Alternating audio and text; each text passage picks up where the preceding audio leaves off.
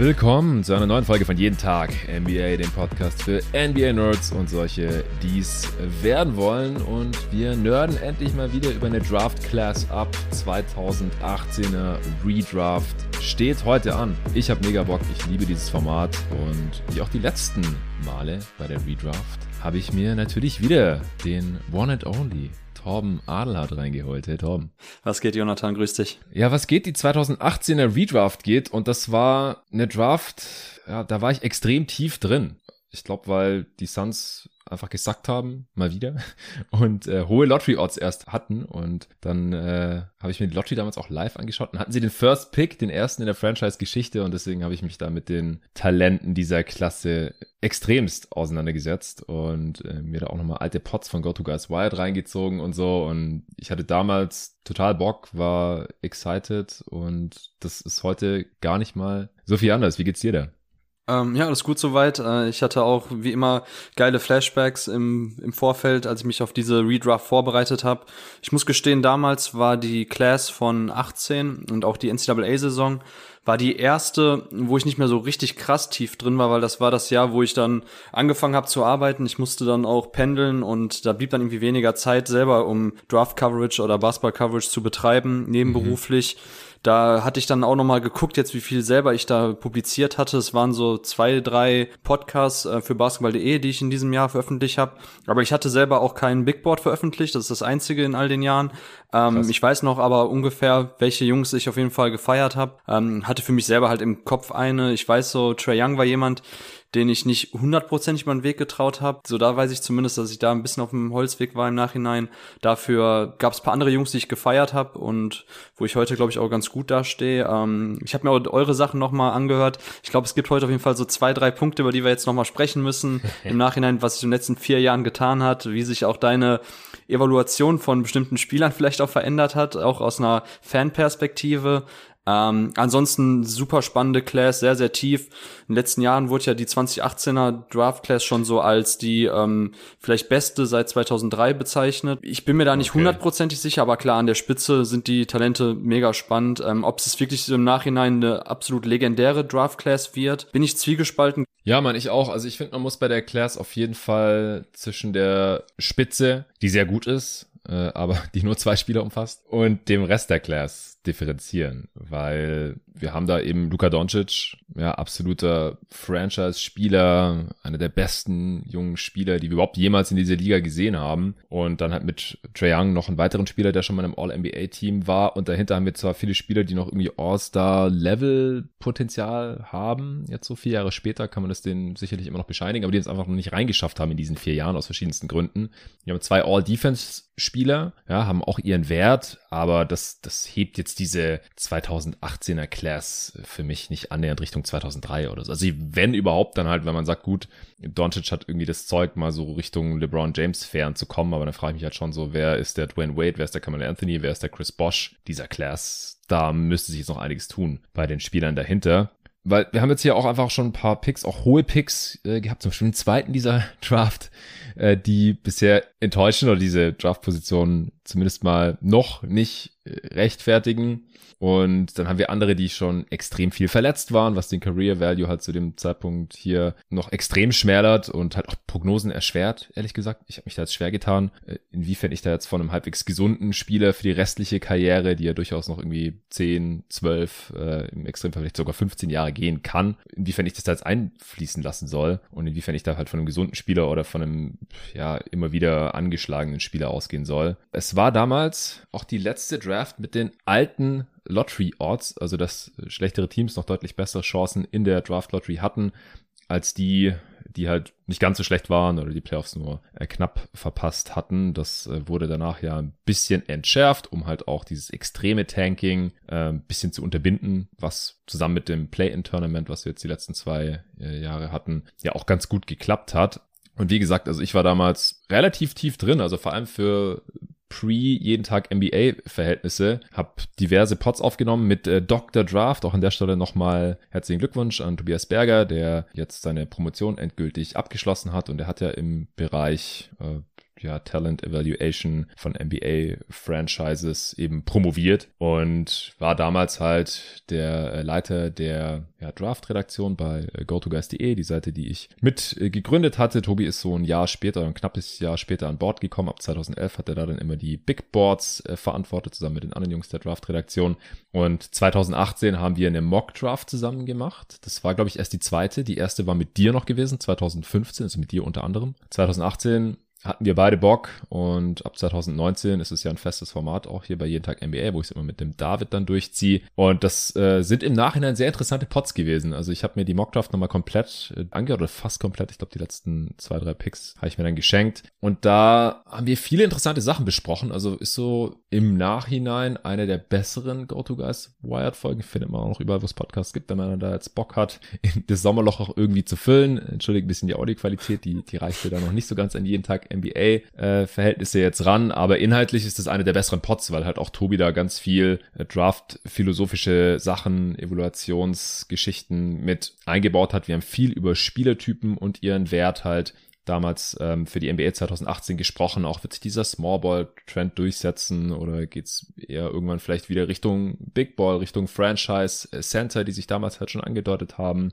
mit äh, Joel Embiid, mit Towns, dem sogar Porzingis noch gedroppt, weil er damals natürlich noch diese krassen Verletzungsprobleme hatte. Äh, Jokic war da noch nicht ganz auf dem Level gewesen. Also das fand ich alles im Nachhinein jetzt noch sehr, sehr interessant. Und äh, du hast ja gerade auch schon gesagt, da wirst du hier und da immer wieder einhaken. Du hast da auch nochmal reingehört. Wir haben ein mega ausführliches Draft Recap auch veröffentlicht damals. Da habe ich mir da nochmal den Anfang reingezogen, weil die Suns äh, damals ja auch sehr aktiv waren. Die hatten nicht nur den First Pick, die haben dann noch einen Draft-Deal gemacht, auf 10 hochgetradet. Michael Bridges äh, quasi gedraftet. Also die Sixers hatten ihn gedraftet, er hatte schon die Cap auf und wurde dann da quasi in der Pressekonferenz rausgeholt.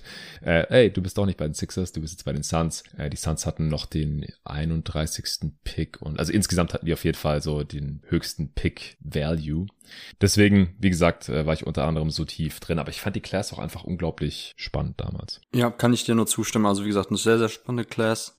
Was haben wir noch? Äh, Villanova hatte ja damals den Titel geholt. Und die haben auch drei gute NBA-Spieler produziert, ja, gerade Michael Bridges, Jalen Brunson, den äh, Stil der zweiten Runde äh, dieser Class und Dante DiVincenzo. Und auch Omari Spellman. Da war Tobi damals schon kritisch, äh, dass man den jetzt nicht überbewerten sollte aufgrund dieses NCAA-Titel-Runs, ist dann aber passiert, wurde Ende der ersten Runde noch gedraftet und ja, ist einer der Busts der ersten Runde, wenn man so will, auch ähm, wenn das natürlich immer wieder vorkommt, dass späte First Rounder keine NBA-Spieler werden. Spellman ist schon wieder draußen aus der Liga. Ja, wenn du jetzt nichts mehr dazu hast, äh, würde ich auch sagen, wir können gleich mit dem ersten Pick anfangen. Ja, vor allem die Wildcats hatten ja sogar noch Eric Pascal damals in dem Championship-Team. Ach ja. Ähm, also fünf, fünf spätere NBA-Profis beziehungsweise Colin Gillespie hat da auch ja noch schon damals gespielt. Also war eine richtig krasse Truppe und vor allem haben die dann auch schon diesen, mit, dem, mit dem Stil, den Jay Wright damals installiert hat bei Villanova, ja auch schon einen Zugriff gehabt auf, auf dessen, was quasi auch in der NBA funktioniert. Small Ball, äh, Four Out, One In gespielt, viel geswitcht in der Defense. Ähm, ist schon interessant dann auch zu sehen, dass mit Jalen Bronson und Mikal Bridges dann auch zwei Spieler ähm, mit Sicherheit bei uns in der Top 10 heute weggehen, die damals ja auch noch teilweise kritisch gesehen wurden hinsichtlich ihrer NBA-Projection. Und da kann man dann doch sagen, dass wahrscheinlich das Jay Wright-Spielsystem die Spieler doch besser auf die NBA vorbereitet oder dass es tatsächlich zielführender ist, in so einem Spielsystem auch schon am College zu agieren, als man vielleicht damals dachte. Bei Omari Spellman hängt es eher mit der Defense zusammen, dass es nicht funktioniert hat in der NBA. Aber ja, die Villanova Wildcats, auch generell das 2018er Team, eins der besten College-Teams der letzten zwei äh, Jahrzehnte. Ja, ich habe doch noch zwei Sachen. Und zwar, wir hatten damals am Draft Day keine NBA-Vets, die getradet wurden. Nur Picks, beziehungsweise gerade gepickte Spieler. Das war schon ewig nicht mehr vorgekommen. Äh, und auch wenn der beste Spieler dieser Class und auch wahrscheinlich der beste Europäer oder das beste europäische Talent ever, zumindest zum jetzigen Zeitpunkt ist nicht, was in der Zukunft passiert, äh, in diesem Jahr gedraftet wurden. Es war ein schwacher Jahrgang, was Europäer angeht. Also da ist sonst nicht besonders viel passiert. Jana Musa wurde noch in der ersten Runde gepickt. Auch so ein Spieler, äh, der nichts geworden ist. Ansonsten war das relativ dünn. Ja, falls das die erste Redraft ist, äh, für manche, die hier zuhören, wir picken immer BPA, also den besten Spieler von dem, was wir bisher gesehen haben. Und natürlich, die Spieler sind erst seit vier Jahren in der Liga. Es ist äh, jetzt bei der 2018er Redraft mittlerweile auch sehr, sehr viel Projection mit dabei. Also was erwarten wir noch jetzt basierend auf dem, was wir schon gesehen haben in der Liga für die restliche Karriere? Das ist natürlich bei einer Redraft von, weiß nicht, 2010 oder sowas noch was ganz anderes gewesen, denn die Spiele, die damals gepickt wurden, die haben jetzt, äh, die sind jetzt schon in der Prime oder vielleicht sogar schon Post-Prime, die haben schon Großteil ihrer Karriere hinter sich oder 2003er Redraft, die ich mit Nico ja auch schon gemacht habe oder 96er Redraft, wo die Karrieren schon komplett abgeschlossen sind, ist eigentlich eine andere Übung als das, was wir jetzt hier heute machen. Und wir können nicht bei jedem Pick äh, auf die Teamsituation eingehen, deswegen nehmen wir einfach immer den Spieler, den wir halt auf unseren äh, Boards, die wir jetzt hier nochmal gemacht haben, für dieses Format am höchsten haben.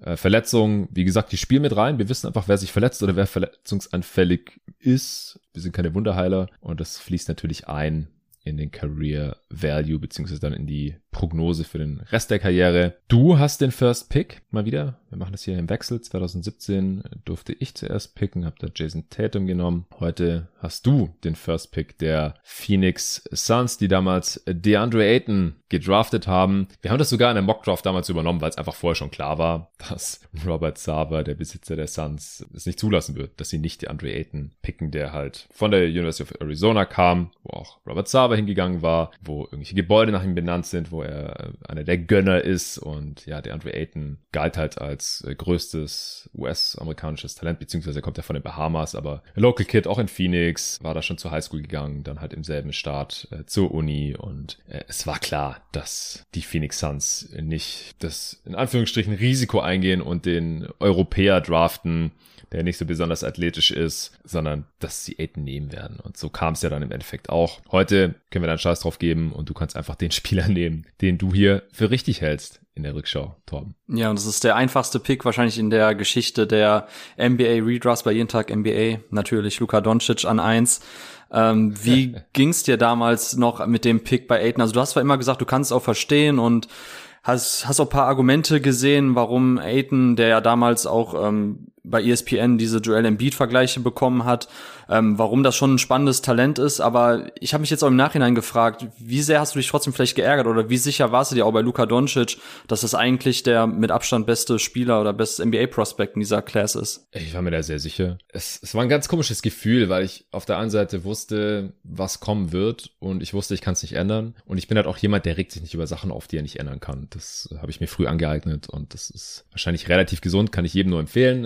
Sage ich auch dann ganz gerne zu meiner Frau, wenn sich irgendwas aufregt, ich so, ey, du kannst nicht ändern, reg dich da nicht drüber auf. Und genauso habe ich mir damals halt auch selbst eingeredet. Ja, die Suns werden Luca Doncic nicht draften, also werde ich auch keinen weiteren Gedanken daran verschwenden. Was wäre, wenn? Wäre natürlich ein geiles Duo gewesen mit Devin Booker, totaler Bullshit, äh, dass der Fit nicht gut gewesen wäre. Auch äh, jegliche Zweifel daran, ob er in der NBA bestehen könnte, war natürlich Quatsch. Wie gesagt, das haben wir damals auch in der Mockdraft nochmal alles auseinandergenommen, auch wenn sich die Zweifel am defensiven Ende jetzt gerade bestätigen, aber die sind halt nicht so riesig wie jetzt bei Trey Young, auf den wir nachher zum Beispiel auch kommen, allein schon, weil Doncic halt diesen, diesen Körper hat. Und Aiden, ich habe halt damals den Case gemacht, äh, warum man es irgendwie oder wie man es irgendwie nachvollziehen kann, zumindest ihn als Top-Talent zu sehen, auch wenn ich ihn selber natürlich nicht an eins auf meinem Board hatte und auch nicht an zwei übrigens. Äh, da hatte ich äh, einen anderen Spieler, zu dem wir nachher noch kommen. Aber ich, ich konnte halt schon irgendwie ansatzweise verstehen, wieso man so viel von DeAndre Ayton hält. Und man muss ja auch sagen, dass er das so einigermaßen bestätigt bisher, auch wenn er halt nicht diese erste Option dieser Franchise-Spieler ist und höchstwahrscheinlich auch nicht mehr werden wird. Also er bestätigt halt leider auch so ein bisschen die Bedenken, die ich damals hatte, wieso ich ihn weder in eins noch zwei auf meinem Board äh, hatte hatte. Aber ja, ich, ich hatte mich da relativ schnell damit abgefunden, dass ich mich einfach mit Herrn Ray bei den Phoenix Suns anfreunden muss dass Luca Doncic irgendwo anders zocken wird. Ja, also meine Anekdote zu der Draft Class ist, dass ich also damals auch zu der Draft Night ähm, beim Kollegen mir die angeschaut habe und ich fiebere ja schon auch damals auch noch mehr als heute eigentlich auch mit den Dallas Mavericks mit und ich hatte Luka Doncic im ersten Tier für sich und ich hatte ihn auch nicht als All-Star wie ihr bei GoToGuys, sondern für mich war Luka der bis dato beste Spieler, den ich jemals gescoutet habe, jemals gesehen habe und ähm, also klar dieses ähm, Franchise-Player-Level, diese die, diesen Kasten, den wir da manchmal noch haben, wo wir selten Spieler reinstecken. Für mich war Luka Doncic ganz klar der Spieler. Einerseits das Thema mit Athletik ist für mich sowieso ein ja, eine Mogelpackung, weil Athletik ist nicht gleich Athletik. Ne? Dieses, diese klassische Run-and-Jump-Athletik ist nicht einfach nur das, was in der NBA als Athletik gefragt ist. Luka Doncic ist ein Athlet, es ist halt eine andere Athletik, die er mitbringt. Diese ähm, Balance, die er hat, dieses äh, Stop and Go in seinen Bewegungen, all das ist ja auch Athletik und das bringt er mit. Und das hat man halt auch schon damals mit 17 und 18 bei Real Madrid gesehen. Oder ähm, er war ja dann knapp 19 oder gerade 19 geworden zum Ende der Saison. Und ähm, wie gesagt, ich habe es gestern auch noch getwittert schon im Vorfeld. Ich habe mir noch mal Sachen angeguckt jetzt im, in der Vorbereitung. Und äh, bei Luka Doncic, ganz ehrlich, ich frage mich auch heute noch so, alle Leute, die damals irgendwie gesagt haben, wie soll er in der NBA gegen athletischere Verteidiger zum Korb kommen, wie soll er ähm, sich Platz verschaffen für seinen Jumper, sorry, aber das muss oberflächliches Scouting gewesen sein. Anders kann ich mir das nicht mehr erklären, weil die Sachen waren damals schon sehr evident und das jetzt im Nachhinein noch mal zu sehen, er hat das, was er jetzt auf die NBA übertragen hat, schon eins zu eins damals gebracht. Diese Stepback-Jumper, die er effizient getroffen hat, dass er einfach tatsächlich mit seiner Beidhändigkeit im Dribbling, mit seinen Crossover, Hesitation Moves, mit seinen Snake Dribbles im Pick and Roll, das hat er damals alles schon gebracht und das sind Sachen, die einfach auch jetzt im nächsten Level funktioniert haben. Dass es natürlich auf diesem exorbitant krassen Level schon so schnell funktioniert hat in der NBA, so das konnte wirklich keiner erwarten. Das ist einfach nicht das, womit man rechnen darf. Aber ähm, dass er trotzdem ein Top-10-Spieler in NBA wird, so davon konnte man schon ausgehen. Das war absolut im Bereich des Möglichen. Für mich war er auch nicht, wie Tobi Berger gesagt hat, so zu 50 Prozent wird er der beste Spieler dieser Class. Ich war eher so bei 60 Prozent. ähm, also wie gesagt, für mich war es die einfachste Evaluation. Auch jetzt die Jahre danach. Zion Williamson war eine ziemlich einfache Evaluation. Ähm, Kate Cunningham war eine einfache Evaluation, aber Luca war noch mal eine Ecke easy ähm, oder leichter. Ähm, und genau, was ich sagen wollte eingangs war, dass ich dann beim Kollegen mir das angeschaut habe. Ich habe mit den Mavs mitgefiebert. Ich habe es nicht für möglich gehalten, dass sie tatsächlich mit Luka Doncic rausgehen, ähm, weil ich dachte, wenn schon jetzt genau, wenn schon nicht die Kings ihn picken, was was eigentlich logisch war, weil es immer noch die Kings sind. Ähm, das war absurd auch, was man im Nachhinein gelesen hat, warum es dazu kam. auf jeden Fall habe ich mir gedacht, okay, spätestens die Hawks an drei oder Grizzlies an vier, safe BPA, ähm, da wird Luca weg sein. Und als dann tatsächlich Bagley an zwei gezogen wurde und dann, ähm, als der dritte Pick war bei den Hawks, plötzlich dann ähm, Reese rübergeschaltet hat zu äh, Vosch, der dann eben gesagt hat, wir haben einen Trade, die Dallas Mavericks und Atlanta Hawks. Ich war jubelnd auf den Knien. Ich habe mindestens so gejubelt wie über die Championship 2011, weil ähm, das hätte ich auch bei keinem anderen Prospect gemacht. Also wie gesagt, ich war komplett sold bei Luka Doncic Hast und das ist auch nicht, was, womit ich mich jetzt besonders rühmen darf. Ja, sorry. Hast du lauter geschrien, als, als die Memphis Grizzlies Zay Williams gedraftet haben letztes Jahr, ist die Frage. Ich glaube, eine ne, ne ganze Oktave lauter. Sogar. Es war schon fucking ja, das laut. War, das war schon fucking laut, ja, aber ich war wirklich, ich war jubelnd auf den Knien. Ähm, ich habe es halt nicht für möglich gehalten. Für mich war Luca ganz klar dieses Generation Talent und das war jetzt auch nicht, ähm, also muss man auch ganz klar sagen an der Stelle, das war jetzt nicht brillant von mir, sondern das war eigentlich ähm, das, was die meisten gesagt haben, die ich auch respektiere, ähm, drüben in Amerika im Bereich Draft Coverage. Ähm, Wer es auch komplett komplett ähm, auf den Nagel, äh, den Nagel auf den Kopf getroffen hat, war Mike Schmitz, der damals, als Luca dann an drei gezogen wurde bei ESPN, direkt gesagt hat, für ihn der beste Spieler dieser Draft Class, sein äh, Pick-and-Roll Playmaking, sein Tough Shot Making, ähm, der hat die ganzen Sachen gezeigt, dann auch bei das Real Madrid Tape. Also Mike Schmitz hat auf jeden Fall damals schon eigentlich auch ganz klar gesagt, ich meine, ESPN hat natürlich immer diese Intels und manche Sachen verkaufen die auch vielleicht anders, als sie eigentlich die Sachen oder die einzelnen Journalisten die Sachen sehen. Ähm, Mike ja. Schmitz hat es aber dann wirklich bei der Übertragung ganz klar gesagt. Also er hat komplett recht gehabt oder recht behalten, auch damit dann, wie er Luka Doncic dann eben vorgestellt hat und analysiert hat sein Spiel. Und ähm, das hatten viele, wie gesagt, GoToGuys, ihr hattet ihn ja auch an eins in einem Tier für sich. Ähm, also wie gesagt, es war jetzt nicht so, als ob man das nicht hätte ahnen können oder nicht hätte sehen können.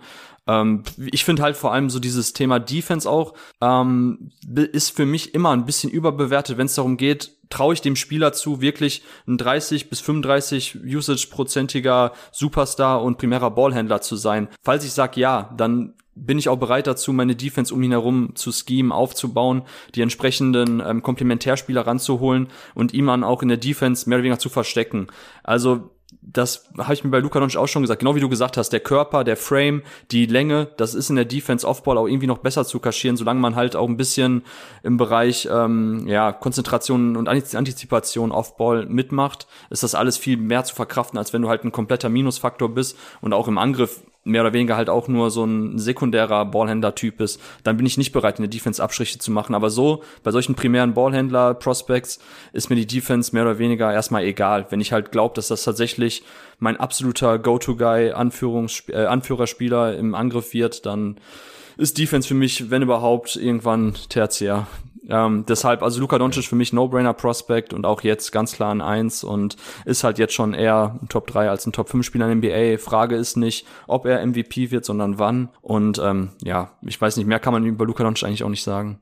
Nee, also habe ich jetzt auch nicht mehr viel mehr hinzuzufügen. Kurz zur Defense noch. Also die Suns haben ihn dann ja auch in den letzten Playoffs in dem einen Spiel, zwei war das, glaube ich, äh, extrem abused. Äh, echt wirklich in jedem Angriff ein Play gelaufen, um ihn zu attackieren. Äh, zum einen hat dann äh, Kid ein paar ganz gute Adjustments gemacht, um das zu entschärfen. Zum anderen hat Doncic sich dann auch ein bisschen mehr reingehängt. Und das kann er halt auch, wenn er offensiv nicht mehr alles alleine machen muss, denke ich mal. Ähm, da habe ich jetzt ein bisschen Sorge für die kommende Saison. Und der zweite große Punkt bei Luka Doncic ist halt, in welcher körperlichen Verfassung befindet er sich. Also ja. Es ist halt ein bisschen ungünstig, dass er halt so dominant ist, ohne jemals 100% in Topform gewesen zu sein vielleicht. Also ich find's auch krass, wenn man jetzt äh, ihn sieht, wie er mit 19 aussah und ihn jetzt sieht oder mhm. vor allem Anfang letzter Saison. Also da hat er schon mal nochmal ordentlich zugelegt. Ja. Aber das ist halt für mich so ein bisschen die große Frage. Werden wir das jemals sehen und wie gut kann er dann sein? Also wenn der Typ halt wirklich fit ist, Körperfettanteil runterschraubt, Kondition wirklich dann auf dem absoluten Top-Level vielleicht aufhört, Shisha zu rauchen, vielleicht aufhört, Fastfood zu essen, weniger Alkohol trinkt und so weiter. Ich habe jetzt auch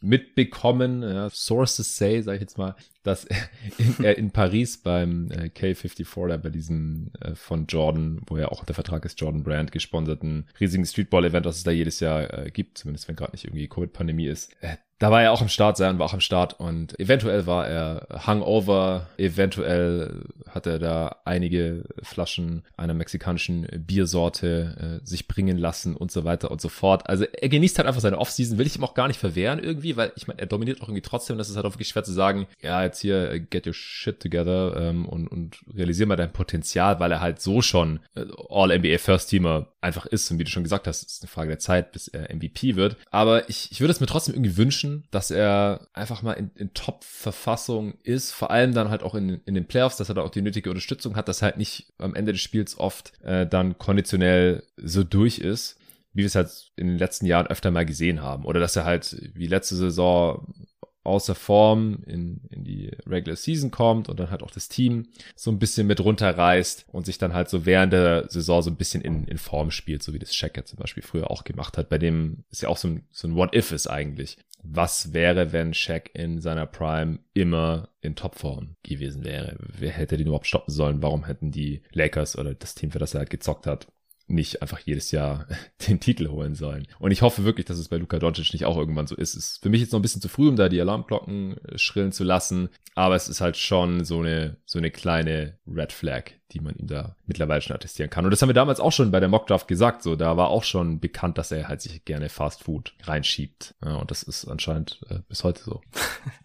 ja gut, aber wenn das der größte Kritikpunkt ist, dann kann man damit, glaube ich, leben. Ja, genau. Es ist halt die Frage, ob das Meckern auf hohem Niveau ist und im Endeffekt vielleicht irrelevant oder ob, ähm, weiß nicht, ob wir uns in fünf Jahren noch dieselbe Frage stellen. Ich glaube eher nicht. Und er ist natürlich ganz klar eines der besten Talente all time. Man hat ja auch gesagt, so ist er der beste 21-Jährige ever. Die anderen Kandidaten waren dann halt irgendwie so LeBron, Magic und dann hat es auch ganz schnell aufgehört. Ähm, ganz klar natürlich hier auch der First Pick, auch meilenweit vor dem, vor dem Second Pick. Aber ist halt nochmal so eine Sache, die ich angesprochen haben wollte. Und es ist natürlich äh, so krass, ja dass, okay, die Suns haben ihn übergangen. Und ja, damals gab es noch so die Mini-Hoffnung, weil die hatten ja äh, Igor Kokoschkov, seinen äh, Nationaltrainer damals von Slowenien, mhm. mit dem er ja die Europameisterschaft zusammen mit Goran Dragic gewonnen hatte. Den hatten die ja gerade verpflichtet. Da hatte ich so ganz kurz ein bisschen Hoffnung, aber das äh, hat sich dann auch relativ schnell erledigt gehabt. Dann die Kings, du hast es gerade angesprochen. Damals noch mit äh, Vladi Divac und Peter Stojakovic äh, und Doncic ist ja mein halb Serbe und halb Slowene,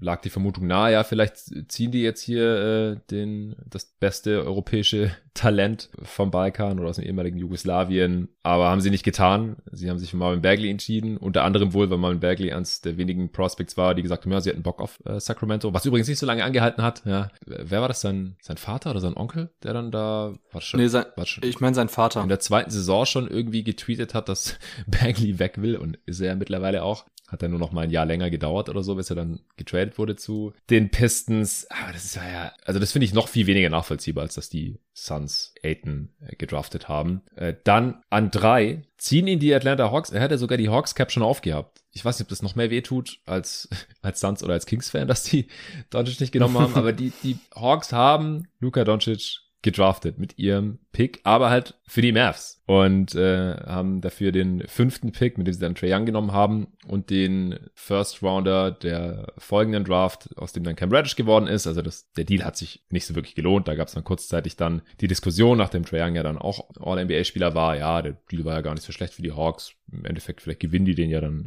am Ende der Karriere, wenn man zurückschaut das halte ich für, für ausgeschlossen eigentlich. Also jetzt nicht nur wegen Cam Reddish, sondern einfach nur, weil Trae Young eigentlich nicht die Chance hat, jemals so gut zu werden wie Luka Doncic. Und, und wenn es nur am Körper dann im Endeffekt scheitert. dass Luka Doncic einfach einen viel besseren Körper als Basketballprofi als Trey Young. Das ist schon alles sehr, sehr heftig. Und dann müssen sich ja wahrscheinlich auch noch ein paar andere Teams im Nachhinein in den Arsch beißen, wenn dieser Pick oder wenn Luka Doncic halt de facto auf dem Trademarkt zu haben war ja ganz offensichtlich. Ja? Die Mavs haben mhm. ja für ihn mhm. getradet und vielleicht hätte jemand noch was anderes bieten können, was die Hawks dann lieber gehabt hätten. Also diese ganze Konstellation, dass Luka Doncic so klar das beste Talent war und der beste Spieler dieser Class ist jetzt auch in der Rückschau und dass er halt von mehreren Teams übergangen wurde, das ist schon alles echt abgefahren. Ja, also noch zwei Sachen dazu ähm, im Bereich, sag ich mal, Learning, was wir daraus mitnehmen können. Zum einen war witzig, dass die ähm, bei ESPN in der Übertragung Jay Biles hat dann immer quasi nachdem der Pick getätigt wurde, den Spieler kurz vorgestellt und mhm. danach hat immer ähm, Chauncey Billups quasi seinen Spielervergleich genannt. Und bei Jay Biles war das war das Geile, dass er bei Marvin Bagley an zwei, als er dann quasi seine Stärken vorgestellt hat mit mit dem Tape, hat er dann genannt super stark in Transition, toller Transition Spieler und sehr guter Rebounder. Und bei Luka Doncic Doncic dann an drei, ähm, hat Mike Schmitz gesagt, herausragender Pick-and-Roll-Playmaker und krasser Tough-Shot-Maker. Und wenn du diese beiden Stärken, wenn du zwei Spieler hast, deren beiden Qualitäten entweder Rebounding und toll in Transition oder Pick-and-Roll-Playmaking und Tough-Shot-Making ist, ey, das ist, das finde ich jedes Mal immer wieder seltsam zu sehen, wie man dann quasi nicht dieses Transferwissen überbringen kann, welche Skills denn bei Top Prospects gefragt sind ja. oder was ich da vor allem sehen will. Ja. Unabhängig davon, ob Marvin Bagley vielleicht irgendwann mal ein tolles Face-Up-Spiel dazu entwickeln kann und so weiter. Also ich war bei Marvin Bagley auch überhaupt nicht sold. Ich hatte ihn am Ende meiner Top 10, ihr bei GoToGuys glaube ich auch. Und gab auch einige, die Marvin Bagley nicht ganz so hoch hatten. Aber das fand ich schon erstmal wieder bizarr zu sehen, dass man eigentlich zwei Spieler an zwei und drei vorstellt mit ihren Stärken und die einfach so weit auseinandergehen von dem, was man eigentlich in der NBA für, für, für den offensiven Go-To-Guy braucht. Ja. Also wie gesagt, da hat Mike Schmitz das nochmal schön dargelegt und Jay Biles dann eben bei Marvin Bagley auch schön gezeigt, warum er eigentlich jetzt nicht ein absolutes Top-Level-Prospect sein sollte. Und der zweite Punkt ist, warum die Kings, und das wird irgendwann mal berichtet, ich glaube, ich weiß gar nicht mehr, wer das gesagt hat, ich glaube, bei The Athletic kam, da kam man einen Bericht dazu raus, dass ja ähm, Vivek Granadive sogar eigentlich Doncic haben wollte und oder auch sehr interessiert war und dass ja dann äh, Vlade Divac ja auch gesagt hat und ich glaube, Stojakovic war ja auch irgendwie da mit im Management. Ähm, die haben halt gesagt, okay, Doncic ist sehr, sehr balldominant. Wir wissen nicht, wie das dann zusammen mit Aaron Fox aussieht. Der Fit ist nicht so sauber. Ähm, unabhängig davon, ja. dass man halt sagt, ja, du musst schon laut durchatmen. Genauso ja. ist es. So unabhängig davon, wie man dann die Stärken auch von einem Aaron Fox sieht, ist das einfach so ein Schwachsinn nach einem Spieler Spieler, der bereits im Kader steht, sich danach so krass auszurichten, wenn so ein Top-Level-Prospect dabei ist, wo, wo ja vielleicht sogar tatsächlich auch Vladivac und Sjakovic sich sicher waren, dass Doncic diese herausragenden Qualitäten mitbringt. Ja, aber dann scheiß mal auf die Aaron Fox. Ich bin auch froh, dass die Mavs nicht, nicht gesagt haben, oh, wir haben letztes Jahr ähm, äh, Dennis Smith Jr. gepickt, ja, der hatte ja. eigentlich eine spannende Rookie-Saison. Oh, Doncic und äh, Dennis Smith, wie das passt, wissen wir nicht. Besser nicht Doncic ziehen. Schwachsinn. So ganz ehrlich, Schwachsinn. Scheiß auf den Fit zu den Spielern. Du gibst einen Grund, warum du an eins, an zwei oder an drei ziehen darfst. Scheinbar ist dein Team noch nicht so weit. Und dann kann es einfach niemals schaden, einen Top-Level-Prospect reinzuholen und dann lass die Jungs halt es gegeneinander ausbetteln. Irgendwann siehst du dann, ob es passt oder nicht und ob man vielleicht tatsächlich dann ähm, einen Konsolidierungstrade machen muss oder was auch immer. Aber das ist halt so ein Schwachsinn jedes Mal. Also es gibt jede Draft-Season eigentlich sind wir an dem Punkt, wo wir sagen müssen, Teams machen immer wieder neu den Fehler, dass sie zu stark am Anfang der, ähm, der, der Draft auf den Fit mit dem bestehenden Kader achten. Das ist halt, und so oft sagen wir nachher in der Redraft, okay, das war ein Fehler, ähm, den kann man einfach vermeiden, meiner Meinung nach. Oder zumindest sollte, muss das auch mal langsam Learning sein. Ähm, und klar, das ist immer ein sehr schwieriger Prozess innerhalb einer Franchise, wenn es um dieses Draft Decision Making geht, gibt es so viele verschiedene Aspekte und Meinungen, die da reinspielen. Und gerade bei den Suns hast du auch schon angesprochen, das Thema mit äh, DeAndre Ayton. Sava wollte ihn, Hometown Kid war an der University of Arizona. Marketing ähm, lief mit ihm dann sehr gut. Man konnte Tickets verkaufen. Die Fans wollten ihn unbedingt. Klar, das ist auch ein Aspekt, der da reinspielt. Aber ähm, ich kann mir auch nicht vorstellen, dass bei den Kings und dass auch bei, bei den Hawks nicht auch irgendwelche Leute im, im Draft War Room dann auch gesagt haben, so, ey, wir sollten Doncic picken. Aber ja, bei den Kings, wie gesagt, ganz klar der, die Fehlevaluation oder zumindest die Überinterpretation äh, von Aaron Fox und Luka Doncic im Zusammenspiel. Ja, ja ich habe gerade nochmal geschaut, also auf dem äh, Go-To-Guys Board, also Power Ranking hieß es ja immer, war Bagley auf sieben. Wir haben ihn in der Mock-Draft noch später gepickt. Der ist da total geslidet, weil wir einfach bei jedem Pick gedacht haben, nee, den hätten wir eigentlich jetzt hier nicht ganz so gerne und haben lieber einen anderen Spieler genommen. Und in der Realität ja, sehr gut. ist er direkt an zwei weggegangen. Dafür ist Michael Porter Jr. dann ja bis auf 14 sogar abgerutscht, was man aber halt äh, mit seiner Verletzungssituation erklären kann. Und ja, zu ihm kommen wir ja später auch noch, aber er hat jetzt auch noch nicht so sonderlich viel gespielt in den ersten vier Jahren in der Liga. Also an eins Luka Doncic zu den äh, Phoenix Suns. Das sage ich jetzt nur einmal, weil es tut halt doch noch ein bisschen weh. Also so ein kleiner Stich. ja. Äh, ich werde jetzt an zwei für die äh, Sacramento Kings ein bisschen was gut machen und nehme den relativ klar zweitbesten Spieler und zwar Trey Young, der damals mit dem fünften Pick der Mavs genommen wurde, dann wie gesagt äh, direkt für Luka Doncic gedraft, äh, getradet wurde. Zu den Atlanta Hawks. Also den, das war ja so ein Late Riser. Da hatte ein Jahr vorher noch niemand so wirklich auf dem Schirm. Äh, schoss dann durch sein krasses Freshman Year die Boards hoch. Und ja, wie gesagt, also aus meiner Sicht ist er schon ziemlich klar der zweitbeste Spieler dieser Class, auch wenn er in einem anderen Tier ist als Luka Doncic. Ich habe Doncic auch in das Superstar slash MVP slash All NBA slash Top 15 Level Tier reingeschoben. Da habe ich nicht in jeder Draft jemanden drin in der 2017er hatte ich da Tatum drin, in der 2016er Redraft zum Beispiel keinen. Äh, in der 2015er äh, habe ich da Devin Booker reingeschoben, weil der schon Top 15 gerade ist. Carl Towns auch noch. Aber ja, vielleicht müsste man für äh, ein Talent der Marke Doncic nochmal ein eigenes Tier darüber aufmachen oder so, weil es ist halt schon krass. Du hast vorhin gesagt, vielleicht der einfachste Pick in der Geschichte aller Redrafts ich glaube, LeBron in der Redraft 2003 war auch ein relativ einfacher Pick. Ah, okay, okay ja. die ich mit Nico damals gemacht habe. Ähm, oder KD in der 2007er Redraft. Es gibt ja schon so ein paar Typen, aber ja, in der Kategorie ist Doncic halt schon. Äh, Trae Young eins drunter. Ja, das ist das Borderline All-NBA slash Abo All-Star Tier. Ich habe da noch einen Spieler drin, der allerdings aus meiner Sicht noch nicht so etabliert ist wie Trey Young. Ja, Trey Youngs Stock wahrscheinlich gerade sehr niedrig, weil er einfach eine so miese Playoff-Serie gespielt hat, wie ich sie selten von einem Spieler oder Talent dieses Kalibers gesehen habe. Also der wurde einfach komplett zerstört von der Defense der Miami Heat. Also da wurden immer so seine Grenzen gnadenlos aufgezeigt. Das hätte ich so auch nicht erwartet. Klar, dass er defensiv ein Problem sein kann, wenn er da attackiert wird. Das war keine Überraschung. Haben wir damals schon besprochen. Er ist einfach klein, ja, auch noch kleiner als Steph Curry zum Beispiel, auch nicht so kräftig, kürzere Arme. Äh, das ist einfach schon hart an der Grenze des Verkraftbaren äh, für ein NBA-Team mit Ambitionen. Und das sind die Hawks. Ja. Die waren ja schon in Eastern Conference Finals. Da haben sie das Glück gehabt, dass äh, weder die Knicks noch die Sixers, noch die Bucks übrigens auch es forciert haben, Trae Young ständig zu attackieren. Die Heat haben das getan und haben ihm halt offensiv alles weggenommen, was Trae machen möchte und er hat halt nicht den Körper, um sich da dann physisch durchzusetzen. Der ist dann auf seinen Wurf und auf seine Skills und natürlich auf sein Playmaking angewiesen, natürlich dadurch auch auf seine Mitspieler angewiesen. Da kann man ihn halt ganz anders aus dem Spiel nehmen als ein Luka Doncic. Nichtsdestotrotz ist Trae Young halt vor allem in der Regular Season äh, eine offensive Maschine. Also wenn du Trae Young auf dem Feld hast, Luca hat es auch äh, in der Aufnahme, die wir gestern gemacht haben, ich weiß noch nicht, wann der Partie erscheint, wahrscheinlich Anfang nächster Woche dann, also Anfang August, ähm, als wir das erste Power Ranking der Easter Conference aufgenommen haben, da hat Luca auch gesagt, Trey, mit Trey Young auf dem Feld oder mit Trey Young im Team hast du eigentlich eine Top 5 Offense. Letztes Jahr hatten die Hawks die zweitbeste Offense der gesamten Liga, obwohl sie echt kein gutes Jahr hatten. Äh, mit die Offense mit Trey Young auf dem Feld ist so effizient gewesen, wie sie mit keinem anderen Star oder Superstar auf dem Feld war. So gut ist Trey Young Zumindest mal in der Regular Season. Und ich habe eigentlich auch keine Zweifel, dass er gut genug ist und sich auch noch ein bisschen verbessern kann. Gerade Offball jetzt, neben DeJounte Murray, da, da geht schon noch einiges, denke ich, äh, um halt auch in den Playoffs dann die, die Counters zu finden.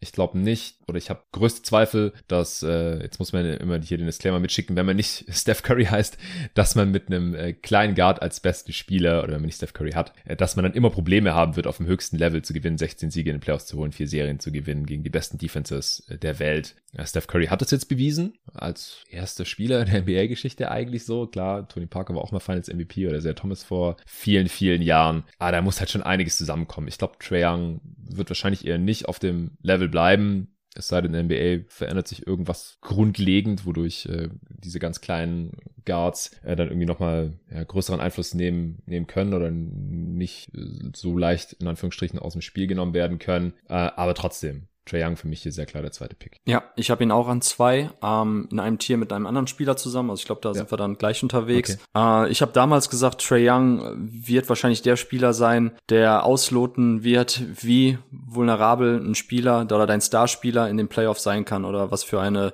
defensive Liability. Und ähm, ja, wir müssen abwarten. Also klar, es gibt verschiedene Scheme-Möglichkeiten, ähnlich wie es die Warriors dann auch mit Steph Curry gemacht haben. Viel Switching, teilweise Pre-Switching, um ihn aus den aus den Matchups rauszuhalten, ähm, die man quasi oder seitens de, der angreifenden Mannschaft halt forcieren will. Ähm, ich habe ja vorhin gesagt, so dein offensiver Superstar wenn er halt eine defensive Schwachstelle ist, so kann ich es trotzdem verkraften, wenn er mir vorne einfach den Laden komplett schmeißt.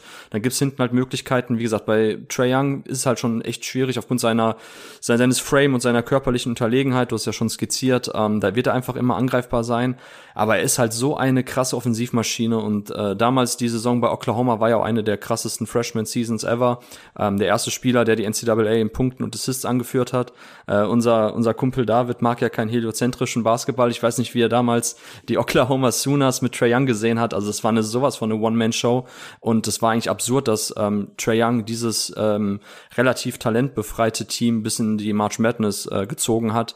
Witzigerweise waren zwei Mitspieler damals von ihm jetzt immer noch am College in der letzten March Madness mit Brady Manek und Cam McGusty. Wie gesagt, McGusty bei Miami. Also das Team hat richtig McGusty dann war bei Miami. Also es war tatsächlich so, dass in dem Team kein anderer kreieren konnte. Ähm, Shooter, ja, es gab paar Leute, die, die mussten aber wirklich ihre Spotabwürfe dann serviert bekommen. Und es gab dann einen ganz coolen Lob-Verwerter für Trey Young mit McNeese. Und da hat man aber einfach gesehen, Trey Young, diese On-Ball-Gravity, die war schon wirklich Steph Curry-like. Sobald er quasi über die Mittellinie gegangen ist, haben Teams eigentlich schon versucht, den Ball aus seinen Händen zu kriegen. Er hat trotzdem Lösungen gefunden, Double Teams gesplittet, aus, aus zehn Metern äh, den Dreier effizient getroffen. Ähm, das war schon eine unfassbare Show, die er damals abgerissen hat ich bin einfach immer, ich glaube, damals war ich auch bei Trae Young nicht ganz so, ähm, nicht, nicht, nicht ganz so hyped oder nicht ganz so high ähm, bei ihm wie andere, weil ich halt nicht unbedingt gesehen habe, dass er es tatsächlich schafft, auch auf dem NBA-Niveau ähm, genug ähm, Zug zum Korb zu entwickeln und quasi immer automatisch zu seinen Spots zu kommen. Ich habe etwas sein Pick-and-Roll-Playmaking unterschätzt. Sein Passing war zwar richtig krass schon am College, aber dass er selbst auf dem NBA-Niveau jede Defense sezieren kann, das geht ja manchmal noch unter, was für ein herausragender Pick-and-Roll oder für ein Passer in Pick-and-Roll-Situation Trae Young ist und da eben auch verschiedene ähm, Defensivschemes auskontern kann. So, das war für mich dann vielleicht gar nicht so krass zu sehen, wie es jetzt eben dann war. Und deshalb war er für mich eher jemand, den ich schon als besten ähm, Playmaker und, und interessantesten ähm, Ballhändler gesehen habe, ab, abseits von Luka Doncic in dieser Class. Ähm, aber für mich war es eher so jemand, den ich dann mit einem sechsten, siebten, achten Pick ziehen würde. Also auch quasi in der zweiten Hälfte der Top Ten. Und ja, er konnte sein Spiel trotzdem jetzt komplett übertragen. Ähm, seine On-Ball Gravity, seine Shooting Gravity ist immens und von daher vielleicht tatsächlich so der Spieler, der in diesem Bereich ähm, Steph Curry am nächsten kommt. Was mich damals auch ein bisschen gestört hat an dem Steph Curry Vergleich, der immer kam, auch bei ESPN natürlich dann von ähm, Chauncey Billups. Äh, Steph Curry war damals auch bei Davidson jemand, der einfach auch super krass schon auch diese Off-Ball Gravity hatte und auch sich super gut abseits des Balles bewegt hat. Ähm, Davidson damals ja auch ein Team wie heute noch vom selben Coach äh, McKillop gecoacht, äh, viel Motion Offense, das was die Warriors auch dann mit Steve Kerr jetzt noch viel installiert haben in ihren Sets und da konnte Steph sich halt schon so unfassbar gut bewegen und das ist auch ein Element, was ähm, Trae Young noch nicht in seinem Spiel hat und das ist auch die Frage, ob er das in den nächsten Jahren entwickeln kann, ob er ein besserer Off-Ball-Spieler wird. Jetzt natürlich ganz interessant zu sehen im Zusammenspiel mit DeJounte Murray in der kommenden Saison. Ähm, da, das ist eine so der Storylines, äh, letztens im Podcast von Ben Taylor, Nick im Basketball, hat er noch gescherzt, dass er das nicht ganz so interessant findet, jetzt so den Trade mit DeJounte Murray. Ähm, ich finde es aber sehr, sehr spannend. Also für mich ist das eine ja. sehr interessante Storyline eben wegen Trae Young, weil wir jetzt sehen können, wie das dann auch im Zusammenspiel Zusammenspiel mit einem anderen ähm, Ballhändler aussieht, der auch das Pick and Roll laufen kann, der auch eine Defense attackieren kann ähm, via Drive ähm, und wie Trey sich da halt auch Offball bewegt. Ähm, ja, also sehr, sehr spannende Storyline für die kommende Saison mit Trey Young. Für mich trotzdem ganz klar, kann ich dir nur zustimmen, zweitbester Spieler dieser Class und führt dann auch eben das zweite Tier an. Yes, dann äh, bist du wieder dran mit dem dritten Pick.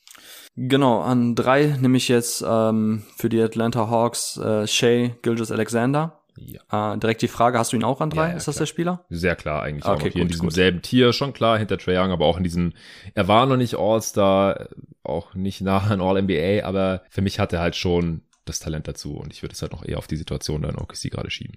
Genau, hängt auch ein bisschen dann mit dem Archetype zusammen. Also für mich sind Trey Young und äh, Shea dann halt die beiden Spieler noch in dieser Class, denen ich es halt auch zutrauen würde, bei einem ambitionierten Playoff-Team so der primäre Ballhändler zu sein. Shea ist natürlich jetzt auch noch in einer etwas anderen Situation, war noch nie in den Playoffs. Bei Trey haben wir ja schon gesehen, dass er tatsächlich, auch wenn es jetzt eben Schiffbruch gab äh, in den letzten Jahren dann, ähm, hat man trotzdem halt sehr gut, also jetzt nicht in dem, bei seinen ersten Playoffs, da hat er die Knicks ja sehr gut äh, zerlegt, aber zumindest jetzt bei den letzten. Aber bei Shea wissen wir noch nicht, wie es aussieht, aber ich mag einfach auch total seinen Spielstil, so dieser Herky-Jerky-Style, mit dem er halt immer zum Korb kommt, ähm, sehr findenreich dann auch bei den Abschlüssen, ähm, nutzt super gut äh, Hesitation Moves und Headfakes äh, mit dem Ball in der Hand, um eben zum Korb zu kommen.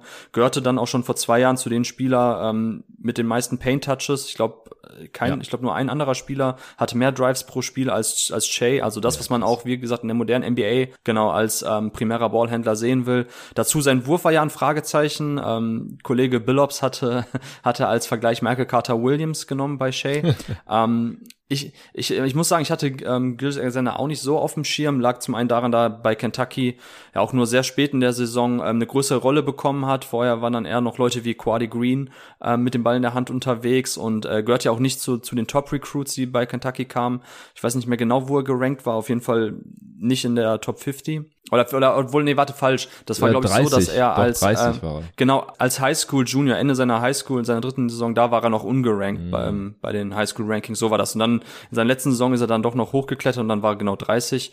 Ähm, trotzdem hatte er überhaupt nicht den Hype wie andere Spieler bei Kentucky. Man hat aber dann in den letzten Spielen schon gesehen, als er dann mehr den Ball bekommen hat, dass er jemand ist, der einfach auch eine, eine Offense ankurbeln kann mit seinen Drives und ähm, da auch ein gutes Spielverständnis in Pick-and-Roll-Situationen gezeigt hat. Und das fand ich jetzt auch so, ich meine, seine erste Saison bei den War ja auch schon phänomenal. Mhm.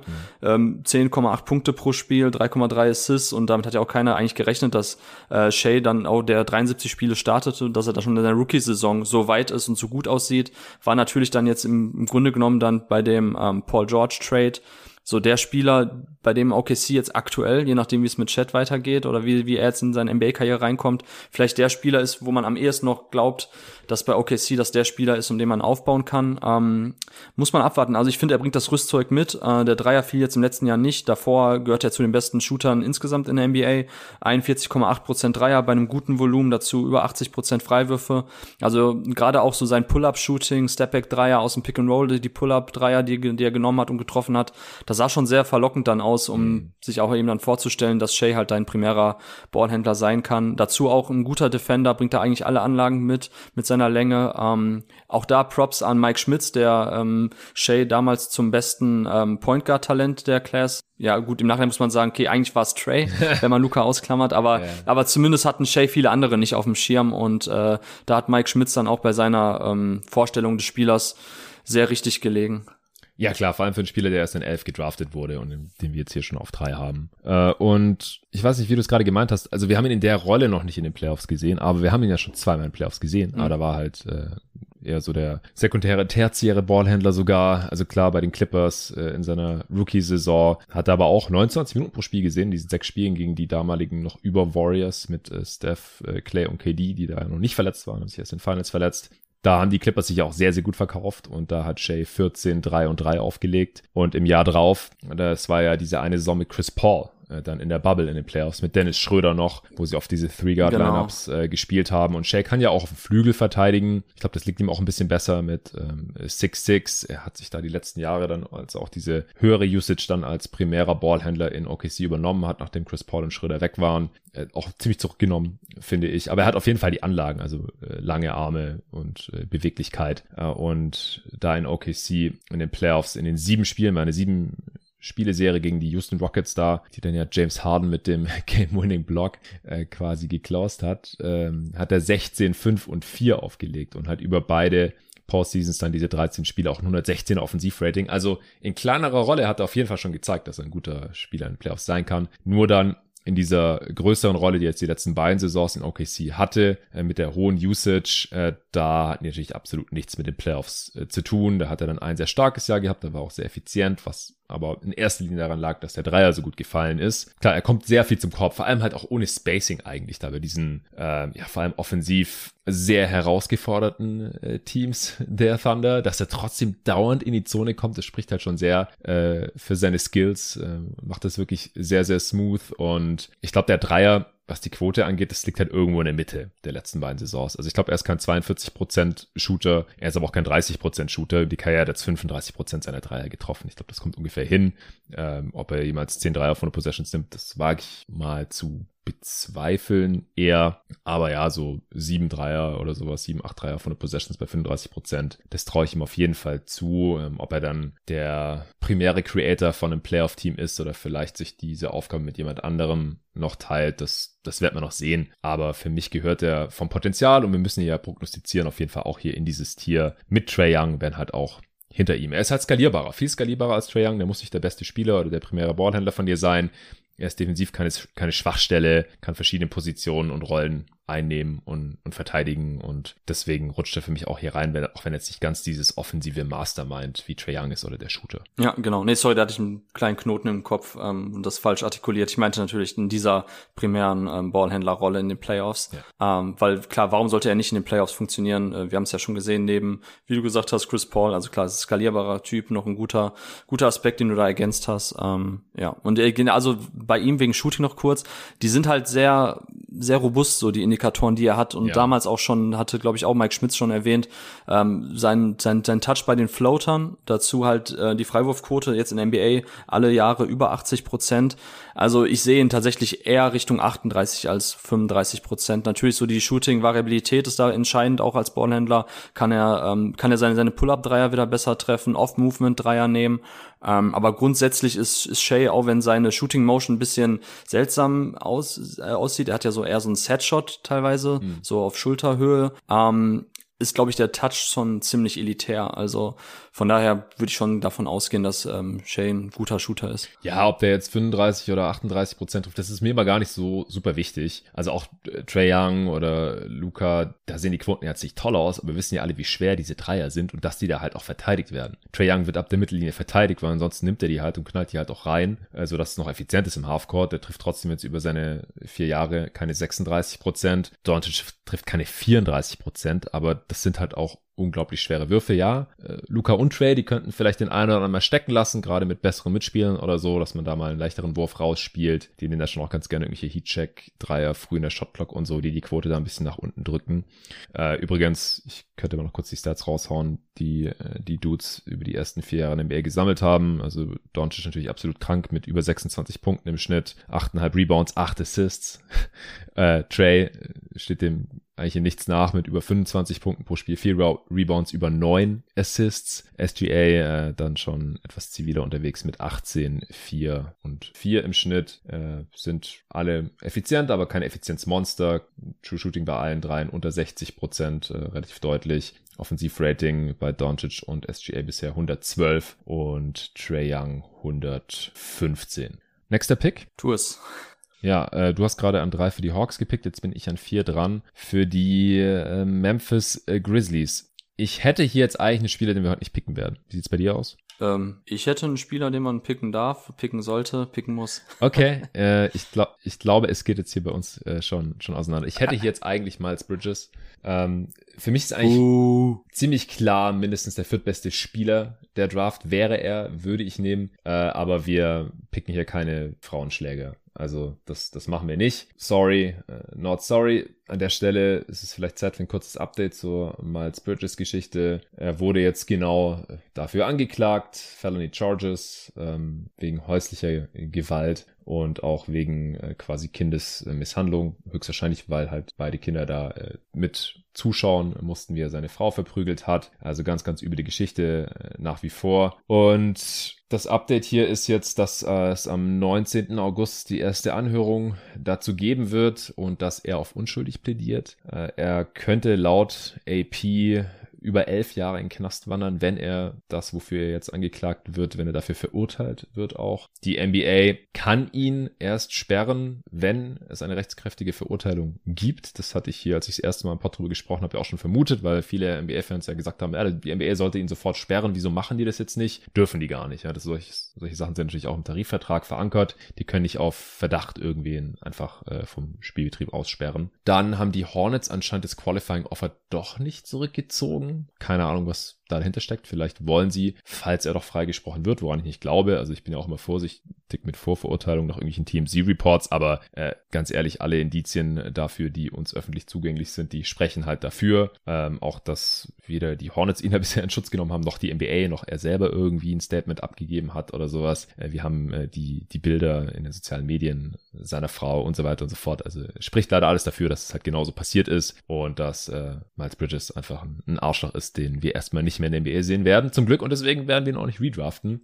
Äh, aber trotzdem würde mich interessieren, wo du den Spieler Miles äh, Bridges äh, als, als Talent hier jetzt in der Redraft gehabt hättest, wenn nicht an vier. An sechs. Okay. An sechs, aber im selben Tier auch noch. Ah ja, Okay, interessant. Also mein Tier heißt jetzt Borderline slash Sub All-Star. Miles Bridges habe ich, ich habe schon einen All-Star-Case für ihn gemacht gehabt, jetzt in der abgelaufenen Saison. Dann ist es sein Teamkollege Lamello geworden, ich auch vertretbar fand. Miles Bridges war der Topscorer der Hornets, äh, unglaublichen äh, Druck auf dem Ring ausgeübt, äh, hatte die meisten Layups äh, der Liga und so weiter und so fort. Also der hat sich die letzten Jahre auch unglaublich entwickelt. Ich kann mich erinnern, wie du vorletzte Saison äh, auch bei den Awards mal ein MIP-Case für ihn gemacht hast. Und ich glaube, letztes Jahr hat er dann auch ein paar Votes bekommen. Da hat er nochmal einen großen Schritt gemacht im Contract Year. Aber ansonsten, glaube ich, äh, werden wir eine Weile nichts mehr über Miles Bridges Game erzählen können und ihn hier, wie gesagt, heute auch nicht picken. Ich habe in diesem Borderline slash Sub All-Star Tier stand jetzt nur noch einen anderen Spieler drin. Nicht drei, wie du. Äh, mein nächstes Tier ist dann äh, maximal zweit- bis drittbester Spieler, ansonsten gute Start Starter bei Contendern. Äh, ich weiß nicht, ob dein Tier größer ist, weil du diese Spieler irgendwie zusammenfasst, aber ich habe hier jetzt gerade noch drin äh, Michael Porter Jr., dann nehme ich den jetzt in vier. Ist vielleicht ein bisschen hot, ich weiß nicht. Hättest du den jetzt hier auch genommen? Ich würde jetzt keinen Spieler picken, der weniger NBA-Spiele gemacht hat als Isaac Bonga. Oh! ja, also wie gesagt, ist ich finde, es wird jetzt hier spannend, aber ich finde, Michael Porter Jr. hat das interessanteste Skillset. Ist immer noch mehr Hoffnung als Value, weil halt viel verletzt und äh, zu Beginn seiner Karriere war er auch eher der, der Chucker mit, mit wenig Defense. Ich finde, er hat sich da defensiv durchaus verbessert und kann da mit seiner Länge ja auch was machen. Äh, und er ist halt wirklich, wenn fit, ein sehr, sehr krasser äh, Play-Finisher, was natürlich neben einem Spieler wie äh, Nikola Jokic natürlich auch sehr, sehr gut passt. Ähm, heftiger Shooter, zieht da nicht ganz zu Unrecht am offensiven Ende auch Clay Thompson äh, Vergleiche, hat in seiner letzten fitten Saison ja auch dann 19 und 7 aufgelegt, fast 45 Prozent äh, seiner sehr schweren Dreier auch getroffen. Das ist vielleicht nicht so ganz haltbar, aber äh, in seinen 125 Spielen bisher hat die Rookie-Saison komplett verpasst, dann hat er 55 Spiele gemacht, dann 61 und also es waren auch verkürzte Saisons durch Corona und äh, jetzt in der letzten Saison noch neun spielen musste er wieder unters Messer. Wegen seiner äh, Rückenleiden, aber in diesen 125 Spielen hat er halt 42 Prozent seiner Dreier getroffen, ähm, 120er Offensivrating aufgelegt und ich würde hier halt noch die, die Upside mitnehmen. Auch wenn ich verstehen kann, dass man jetzt hier vielleicht einen anderen Spieler nimmt, wo man schon mehr gesehen hat und mehr weiß. Ja, also wie gesagt, ich habe ihn ja im selben Tier. Michael Porter wäre okay. genau wie damals ja auch schon eigentlich relativ klar der viertbeste Spieler jetzt, wenn er fit wäre. Ähm, wahrscheinlich ist er nie ein richtiger Onboard-Creator. Ähm, dafür sind die Handles einfach nicht gut genug und sein Decision-Making on-ball auch nicht gut genug und sein Playmaking für andere. Also wie gesagt, da gibt's schon ein paar Aspekte in, in seinem Spiel, die darauf schließen lassen würden, dass er wahrscheinlich nicht eben dein primärer Ballhändler sein sollte und sein wird. Aber klar, als Play-Finisher auf dem Flügel, unfassbar guter Shooter. Du hast ja gerade schon das Spiel skizziert. Ähm, ich finde es halt echt schwer, äh, aufgrund seiner Verletzungshistorie. Dann auch noch eben, wenn wir dazu nehmen, dass die Medicals scheinbar echt schon während dem Draft-Prozess nicht gut aussahen. Also damals hat, wurde bei ESPN, ich glaube, auch Jay Biles oder nee, Bobby Marks war das, glaube ich, sogar, der es gesagt hat, ähm, dass es ja immer so ein Thema ist, das hat er bei Triple J erwähnt, äh, weil damals bei Jaron Jackson Jr. auch schon die Frage war, äh, zeigt er allen Teams die Medicals und die Grizzlies wollten ihn wohl picken, aber er wollte erst seine Medicals nicht rausgeben und so. Und da wurde halt das Thema generell aufgemacht und das ist halt die Frage bei ähm, bei Michael Porter Jr., wer alles die Medicals gesehen hat, welche Teams, mhm. und die sind dann scheinbar zurückgeschreckt. Andere Teams, die die Medicals nicht gesehen haben, die Medical Reports von ihm, haben sich dadurch halt auch abschrecken lassen. Ja. So ist dann ein Spieler mit diesem Skillset, diesem Talent auch dann eben bis ans Ende der Lottery gefallen. Ähm, ich finde es halt jetzt genau an dem Punkt bei einer Redraft, wenn wir jetzt eben auch noch prognostizieren müssen, was noch passiert bei den Spielern, wie sie sich entwickeln. Ähm, ich finde es einfach schwer mit seiner Krankenakte. Also ich habe, ich weiß, eine gewisse Hybris jetzt. Äh, du kannst dir wahrscheinlich auch denken, wenn ich an vier habe, auch jo. jemand mit einer gewissen Krankenakte schon. Ja. Ähm, aber aber ich vertraue da, ich finde auch den Spielertyp, kann ich ja schon mal vorwegnehmen, Triple J insgesamt auch echt noch ein bisschen spannender als ähm, MPJ im Best Case. Außer MPJ wird halt den Schritt noch als Creator machen, den ich aber glaube ich nicht sehe. Und aus dem Grund habe ich auch jetzt ähm, Michael Porter eben auch mit seiner Krankenakte im Hinterkopf äh, noch hinter drei anderen Spielern. Ja, was mir ein bisschen Hoffnung macht, ist, dass die Denver Nuggets äh, äh, Michael Porter Jr. schon eine Max-Extension gegeben haben und sich da auch nicht so besonders abgesichert haben. Die kennen ihn ja am besten und seinen Körper. Ja, dass er dann nochmal unter das Messer musste, nur neun Spiele machen konnte, nachdem er die Extension unterzeichnet hat, das äh, spricht natürlich wieder so ein bisschen dagegen. Der Career Value bisher hält sich wirklich stark in Grenzen. Aber wie gesagt, ähm, wenn fit, dann wäre ja ziemlich klar an an vier, äh, vielleicht sogar mit ja. Miles Bridges. Ähm, ich hoffe da jetzt gerade noch so, so ein bisschen drauf. Ist, ist schwer zu sagen und wenn er jetzt seit seiner Karriere immer ständig äh, irgendwie eine Saison ausfällt oder eine halbe, dann wird er hier das Board runterrauschen. Das ist auch klar. Aber ich, ich sehe halt bei keinem anderen Spieler mehr, der diesen potenziellen Impact. Jaron Jackson Jr. sehe ich schon auch. Ich habe ihn halt im, im nächsten Tier dann noch zusammen mit ein, mit ein paar anderen Spielern. Aber den darfst du ja dann jetzt an fünf nehmen für die äh, Dallas Mavericks. genau.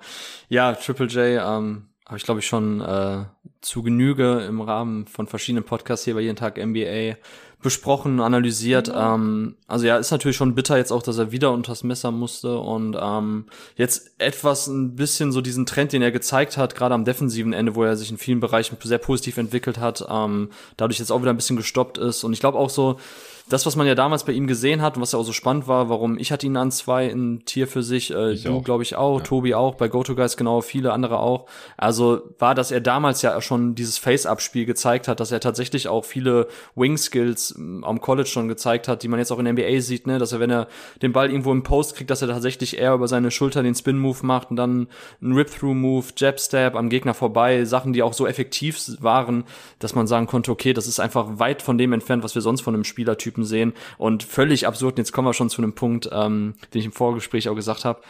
Chauncey Billups hat als Spielervergleich für Triple J und jetzt halte ich fest. Also ich glaube, man, man müsste, ja. wenn, wenn ich dich jetzt fragen würde, mit welchem Spieler würdest du schon, äh, würdest du Triple J niemals vergleichen, dann wird der Spieler wahrscheinlich jetzt kommen. Es ist Joachim Noah. What the fuck? Was? Wow, wow, ja, krass. Also, ihn kann man höchstens vergleichen im Sinne von defensiven Impact, aber ja. als Spielervergleich, Skill-Vergleich ja. ist doch, und vor allem das Geile, das war so geil, Jonathan, und scheiße, da, da zeigen die dann die Stärken ähm, von, äh, also Jay Biles vorher sagt quasi, erzählt die, die Stärken von Triple J, äh, Floor Spacer, super toller Shooter, klar, gewöhnungsbedürftige Shooting Motion, aber sehr tollen Touch, ähm, und dann, dann zeigen die danach den Spieler als Spielervergleich, der ungefähr den ekelhaftesten Wurf aller Zeiten, mit den ekelhaften Wurf, ja. Ne, so ein Wurflegastheniker, Joachim Noah, das ergibt ja gar keinen Sinn von hinten nicht. Also, ich glaube, Chauncey Billups meinte damit eben so diese defensive Variabilität, dass er ein Defensivanker sein kann, Defensive Player of the Year Kandidat. Okay, aber wie gesagt, als Spieler-Comparison war das völlig daneben. Ähm, also da musste ich gestern echt laut lachen, als ich das gesehen habe. Ähm, aber zurück zu, willst du da dazu was sagen? Also kannst du dir irgendwie das erklären oder? Ja, nee, höchstens halt auch so ein bisschen mit diesem Defensive Player of the Year Potenzial oder so. Oder das Joaquin Noah konnte ja auch passen.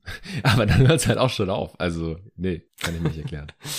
Ja, und dieses, ähm, diese, dieses Elbow-Playmaking-Passing von Noah, das ist ja trotzdem etwas, ähm, wo Triple J noch am meisten dran zu arbeiten hat, ja. dass er halt aus Post-Up-Actions den Ball besser, schneller rausbewegt und so. Diese, klar, er ist ein ganz guter Passer für einen Spieler seiner Größe, aber ist weit davon entfernt, dass es tatsächlich eine richtig signifikante Stärke in seinem Spiel ist. Also von daher, selbst das würde ich irgendwie nicht so wirklich sehen. Ähm, aber ja, gut. Nur eine Anekdote nebenbei. Ähm, also Triple J, kann, für mich, ich habe es ja schon mal erwähnt, ist das einfach vom Archetype her so abseits von den primären Ballhändler, Superstars, die du halt brauchst, ähm, die eben dann der beste Spieler sind in einem, in einem ähm, Contender-Team, finde ich halt so dieses Stretch Rim Protector Spieler, die auch tatsächlich über Face-Up-Spiel noch verfügen und die Ball auf den Boden setzen können. Das ist schon echt elitär. Ähm, klar, in, insgesamt braucht man vielleicht eher noch so einen zweiten Ballhändler Coaster. So Shea könnte vielleicht auch neben Luka Doncic bei den Mavs verdammt stark aussehen. Ähm, aber bei Triple J ist halt das Ding so, und da ist klar immer noch ein bisschen Prognose mit dabei. Aber für mich jemand, ähm, wenn er weiter an seiner defensiven Zuverlässigkeit arbeitet, nenne ich es mal so. Also er hat ja schon seine Fouls ein bisschen ähm, runtergeschraubt. Er muss einfach noch mehr diese dummen unnötigen Fouls sein lassen, ja. auch in der Offense teilweise. Ja. Aber er ist schon wesentlich, wesentlich ruhiger geworden. Ähm, so seine, sein, sein Timing bei den, bei den Weakside-Blocks oder auch als primärer Ringbeschützer sieht viel besser aus als noch vor ein paar Jahren, wo er einfach viel zu oft zu spät kam, unnötig noch nach vorne gegangen ist mit dem Arm und dadurch halt Fouls kassiert hat. Also er war schon echt und ich meine, alle Zahlen, alle Metriken sprechen auch dafür, dass er schon einer der ähm, der effektivsten Verteidiger in der NBA letzte Saison war. Und von daher dadurch, auch wenn Rudy Gobert natürlich ein absolutes Monster immer noch in der Regular Season als Verteidiger ist, ähm, geht das bei Triple J gerade auch hinsichtlich der Variabilität als Verteidiger schon in eine Richtung, wo ich mir vorstellen kann, dass er irgendwann ähm, Defensive Player of the Year wird. Und dazu, ich glaube an dem Wurf, also das fand ich jetzt auch sehr shaky teilweise, sein mhm. Wurfauswahl war auch nicht immer die beste, aber trotzdem Spieler, der fast als Seven-Footer eben um Pin-Down-Screens äh, curlen kann, den du um Flare-Screens schicken kannst ähm, und der dann eben den Dreier nimmt. Das ist schon so unfassbar viel wert. Dazu auch richtig gut in Transition, passt dadurch auch sehr gut zu Ja Morant und zu einem ähm, Team, was eigentlich sehr oft die Transition forcieren will, durch Steals, durch Blocks, durch Deflections. Ähm, also ja, bei den Grizzlies, wie gesagt, sah sehr, sehr gut aus. Bei den Mavs wäre auch spannend gewesen, ähm, aber wobei das Team wäre jetzt ohne Doncic auch nirgendwo hingegangen. Also ich weiß gar nicht, wie das dann ausgesehen hätte, wenn sie damals tatsächlich Triple J bekommen hätten. Ähm, ja. ja, aber für mich, also wie gesagt, ich weiß nicht, wo hast du Triple J? Ich habe den an sieben, also ich habe noch zwei andere Spieler vor dem, tatsächlich. Uh. Ja, ich weiß. Ist, äh, Aiden? Hast du Aiden vor ihm? Ja, ich habe Aiden vorhin geschoben, tatsächlich. Ah, fuck, Alter, nicht das, ah, da brauchen wir heute nur drei Stunden, wenn wir wirklich eine Aiden Triple J Diskussion anfangen müssen. Also für mich war vor einem Jahr war das halt irgendwie gar keine Diskussion mehr so wirklich. Also nach den vorigen Playoffs hatte ich Aiden halt ziemlich klar vor Triple J, also zum ersten Mal ja auch, weil ich hatte ja Triple J auch immer vor Aiden. Aber ich finde Triple J halt du hast jetzt gerade seine ganzen Vorzüge genannt, aber er hat halt schon noch relativ viele Baustellen, enttäuscht auch in manchen Bereichen. Und ja, klar, wenn Jaron Jackson Jr. sich jetzt perfekt weiterentwickelt, dann wird er der wertvollere Spieler, aber muss halt auch mal fit bleiben. Äh, also wäre wahrscheinlich zwei Spots höher und damit würde er dann jetzt auch an der Stelle kommen für mich, also nach Michael Porter Jr. dann halt. Äh, und auch ein, ein Tier drüber dann halt mit MPJ und äh, auch Bridges dann theoretisch ähm, wenn er nicht ständig verletzt wäre, wenn er nicht diese seltsamen Schwächen im, im Rebounding auch hätte, wenn sein, und wenn sein Dreier die letzten zwei Jahre halt auch besser gefallen wäre. Also er trifft halt so 30 Prozent. Das, das tue ich mich dann schon schwer, ihn wirklich als Stretch Rim Protector zu bezeichnen, wenn einfach da die Percentages fehlen. Er wird ja teilweise dann auch nicht wirklich verteidigt. Dann fehlt da auch ein bisschen der Effekt, so ein bisschen wie bei Miles Turner, der aber noch besser trifft als Jaron Jackson. Auch wenn Triple J sie ja immerhin fliegen lässt, aber ja, ab einer gewissen Quote ist es dann halt auch nicht mehr so wirklich effizient. Äh, ja, er hat sich verbessert damit seinen Fouls, aber es ist auch noch nicht alles ideal. War jetzt ähm, All Defensive Team, aber in der gerade abgelaufenen Saison als einer von zwei Spielern hier in dieser Class. Und äh, den, den anderen habe ich auch noch vor ihm und den werde ich jetzt auch gleich picken. Also da, da ist auf jeden Fall noch irgendwie Upside vorhanden und ich verstehe auch, dass du ihn da siehst. Ich habe ihn jetzt hier bisschen, bisschen abfallen lassen. Ich habe damals auch dafür jetzt mal noch kurz zum Grizzlies Pick, also war damals absolut der richtige Pick und ich habe damals auch bei der Mockdraft dafür plädiert. Triple J war da schon weg, weil ich ihn, äh, weil wir ihn damals an zwei zu den Kings dann genommen haben. Ähm, nee, Quatsch, stimmt gar nicht. Wir haben da Doncic genommen. An drei zu den Hawks haben wir Triple J dann in der Mockdraft genommen. Aber ich habe gesagt, dass die Grizzlies auf jeden Fall irgendwie äh, unabhängig von Gasol und und Condy, dass sie nicht ein Fit achten oder sowas draften sollten, weil die nicht mehr ewig in Memphis sein werden. Und Gasol wurde ein halbes Jahr später getradet und Conley ein Jahr später. Also war, war ein guter Pick damals für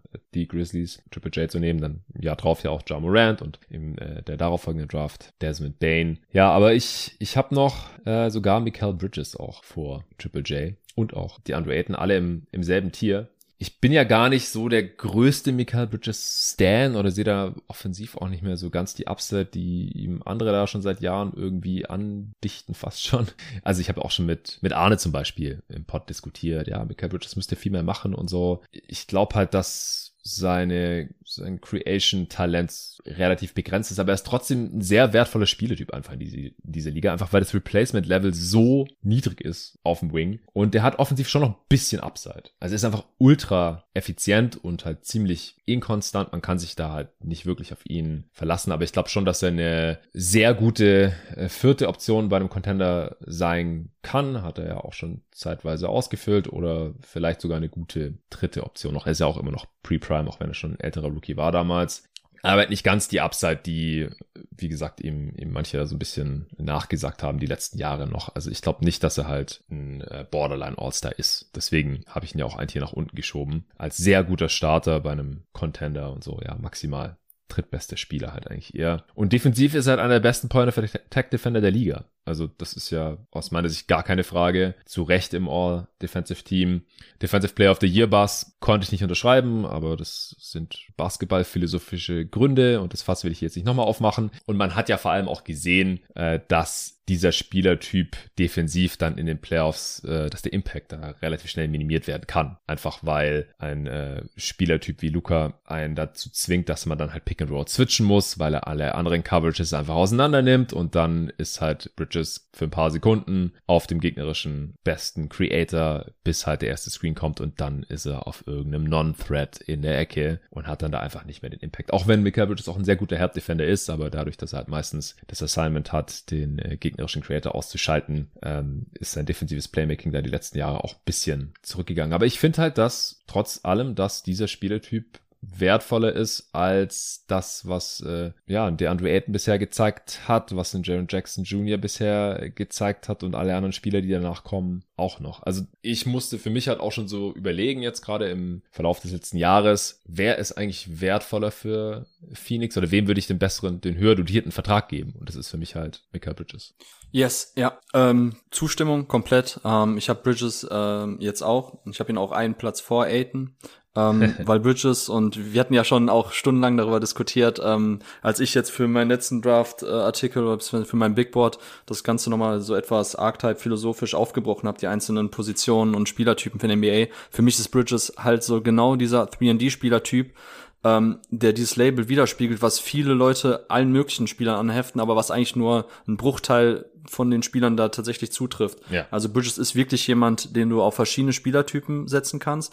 Ähm, damals war ja noch witzig, dass äh, du und Tobi, habt ja auch darüber gesprochen in eurem Podcast, den ich nochmal gehört hatte, ähm, dass Bridges wahrscheinlich eins bis vier, aber eigentlich willst du ihn nicht so wirklich auf Einser setzen und wahrscheinlich auch nicht so wirklich auf so richtig große, kraftvolle Power Wings. Mhm. Ähm, jetzt im Nachhinein muss man sagen, eigentlich ist er schon wirklich so einer der switchablesten, um irgendwie einen komischen Anglizismus reinzubringen, ähm, Spieler, die wir so haben auf dem Flügel, ähm, halt richtig stark Point of Attack, wie du gesagt hast. Klar, Offball, die Instinkte, okay, könnten besser sein, aber mit seiner immensen Wingspan ähm, ist er da trotzdem auch eine, eine Pest in den ähm, in den Passwegen und und in generell in, als Helpside Defender schon noch effektiv und ist auch einer von wenigen Spielern, die genau diese ähm, diese einzelnen Punkte abhaken, die ich habe, so ne, diese Steal Percentage über zwei seiner Karriere, Block Percentage über eins, sogar bei 1,7, mhm. trifft den Dreier seit seiner NBA-Karriere mit 37,4 Prozent, ähm, ist halt schon mh, ja, letzte Saison sogar nur 36,4 ähm, Prozent seiner Würfe kamen von jenseits der Dreierlinie, mhm. also deutlich weniger als in den Jahren davor, aber ist schon trotzdem jemand, der vor allem als Floorspacer aktiv ist und klar ein bisschen über Cuts auch noch kommt und hier und da auch mal, wenn der Ball gut geswungen ist, einen Closeout attackieren kann, aber schon hauptsächlich eben Offball aktiv ist und da eben für Spacing sorgt. Und ähm, halt niemand ist, der großartig für andere kreiert. Ne? Also auch diese Assist Percentage unter 10 ist eigentlich ganz wichtig als Indikator. Einerseits hängt das natürlich mit der Rolle im Team zusammen und klar, bei den Suns hast du da auch viel, was über die Sets kommt, über Devin Booker, der viel Offball agiert und dann den Ball bekommt. Ähm, aber insgesamt ist das schon einfach ein unfassbar wertvoller Spielertyp, der eben dann bei seinem Ceiling qua eben nicht so diese erste oder zweite Rolle sein kann bei einem Contender. Aber wir haben schon gesehen, dass Bridges eben ein super wertvoller ähm, Spieler ist als, als dritte Option und eben als bester Wing Defender. Wie wichtig das dann auch ist, teilweise in den Playoffs haben wir auch schon gesehen. Also von daher, ich weiß, dass du jetzt nicht so ähm, wirklich überzeugt von ihm warst vor, vor vier Jahren. Ja, wie würdest stimmt. du jetzt im Nachhinein so deine Evolution betrachten, unabhängig jetzt davon, wie der Trade aussah? Also da man muss ja sagen, damals Philly hat ihn gepickt an 10. Die Suns haben dann ähm, für ihn getradet und haben damals ja diesen ungeschützten Miami Heat 2021 Pick ähm, mitgeschickt, der Trey Mann wurde, wenn ich mich recht entsinne. Und du warst damals sehr, sehr skeptisch, beziehungsweise hast den aufs Schärfste kritisiert, den Trade, was ich als Prozess verstehen kann, wie du auch gesagt hast, weil normalerweise ungeschützte Draft-Picks gibt man nicht so leicht her, gerade weil die Heat damals ja auch noch gar nicht klar war, wo die Reise hingeht. Würdest du jetzt trotzdem sagen, dass du auch damals irgendwie den Spielertypen Mikal Bridges und den Wert falsch evaluiert hast oder nicht ganz so eingeschätzt hast, oder wie würdest du das rückblickend bewerten? Nee, das ging gar nicht gegen Bridges als Talent, sondern ich fand einfach den Trade vom Asset Management suboptimal, um das so auszudrücken. Äh, ich, das war nicht deine Worte. Äh, ja, ja, ich habe ich hab ihn aufs Schärfste kritisiert. Das hast du gerade schon äh, schön rezitiert und kann ja auch jeder anhören. Das ist ja das Schöne daran, dass äh, meine Takes für alle Ewigkeit im, im Internet, und das Internet vergisst ja bekanntlich nie, äh, nachzuhören sind. Ja, dass es jetzt anders gekommen ist, also was ich eigentlich als hauptsächliches Learning, glaube ich, mitnehmen würde, und ja, die Heat hatten damals noch nicht Jimmy Butler, aber dass ich jetzt einen ungeschützten Pick von einer kompetenten Organisation nicht überbewerten würde. Also das, das klang damals halt ziemlich krass. Hey, ungeschützter First von einem Team, wo die Zukunft ungewiss ist. Und, und die Heat waren auch so ein komisches äh, Team, eher so im NBA-Niemandsland damals, um halt sechs Spots hochzutraden. Und ich war halt auch großer Cyrus Smith-Fan äh, vor der Draft. Und als die Suns an 16 gepickt haben, ich habe mir halt, die hatten ja den First Pick und den 16. dann auch noch, habe ich glaube ich vorhin unterschlagen. Ich habe mir halt alle möglichen Talente angeschaut gehabt in der Range und fand halt Cyrus Smith total geil. Äh, der ist mittlerweile kein NBA-Spieler mehr, was nicht daran liegt, dass er jetzt irgendwie vom Skillset her gebastelt ist, sondern auch in erster Linie daran, dass er krasse gesundheitliche Probleme hatte. Hat er denn nicht so einen Allergieanfall oder irgendwas, wo er dann irgendwie Genau, der hat einen allergischen Schock und ge genau, ja, richtig. Hat irgendwie massiv an Körpergewicht verloren und er war damals schon eher dünn und äh, kämpft halt gerade so ein bisschen, glaube ich, um, um seine Karriere nach wie vor. Ja, also das macht natürlich einen großen Teil aus, dass es im Nachhinein nicht so nachvollziehbar ist. Ja, der 2021er Unprotected First, ähm, wo man halt so stolz war als Suns-Fan, dass Phoenix den noch bekommen hat, dass McDonough halt diesen Trade quasi noch gewonnen hat, obwohl Dragic damals weg wollte und das jeder wusste und die Heat haben trotzdem noch zwei First dafür abgegeben und der eine war halt der. Ja, es hat Trey Mann draus geworden und Zay Smith ist kein NBA-Spieler mehr. Das ist jetzt natürlich im Nachhinein geil, dass man dafür Michael Bridges bekommen hat, der halt auch sehr gut da reingepasst hat, der Devin Booker dann ganz gut ergänzt und so, aber dass ich das damals so kritisiert habe, das lag jetzt eigentlich nicht unbedingt an äh, Michael Bridges selbst, den wir, glaube ich, auch in der Mockdraft an 10 zu den Sixers gedraftet haben sogar. Also das, das war schon, äh, entsprach schon meiner Evaluation, den an der Stelle dann auch zu nehmen. Ja, ich glaube, ein Punkt war halt auch das Alter, ne? Das ist halt so ja. keine richtige Upside da und eigentlich ja auch richtig, dass man ja damals schon bei Villanova gesehen hat. Klar, Jane Bronson hat da halt viel geregelt und generell halt das Spielsystem habe ich ja vorhin schon kurz einmal angerissen, ne? Dieses Four, ähm, four Out, One In, dass man da eben viel über Ball Movement mit Pick-and-Roll-Actions kam und da Bridges auch eher so Closets attackierte und ähm, Dreier nahm und so weiter. Ähm, ich frage mich halt trotzdem, ob man damals so, weil Bridges ist jetzt auch heutzutage, wenn wir, wir nutzen ja oft die Website Batorvik, wenn wir uns ähm, NBA Prospects anschauen, wo man quasi dann Spieler aus den letzten zwölf 13 Jahren geht das, glaube ich, zurück, so die Datenbank, nach verschiedenen Metriken filtern kann am College. Und ähm, Michael Bridges damals bei Villanova, ähm, war ja als Junior, der aber das erste Jahr ausgesetzt hat, ähm, ist so echt ein bisschen so der Poster-Child der Metriken, die man eigentlich haben will bei NBA Prospects.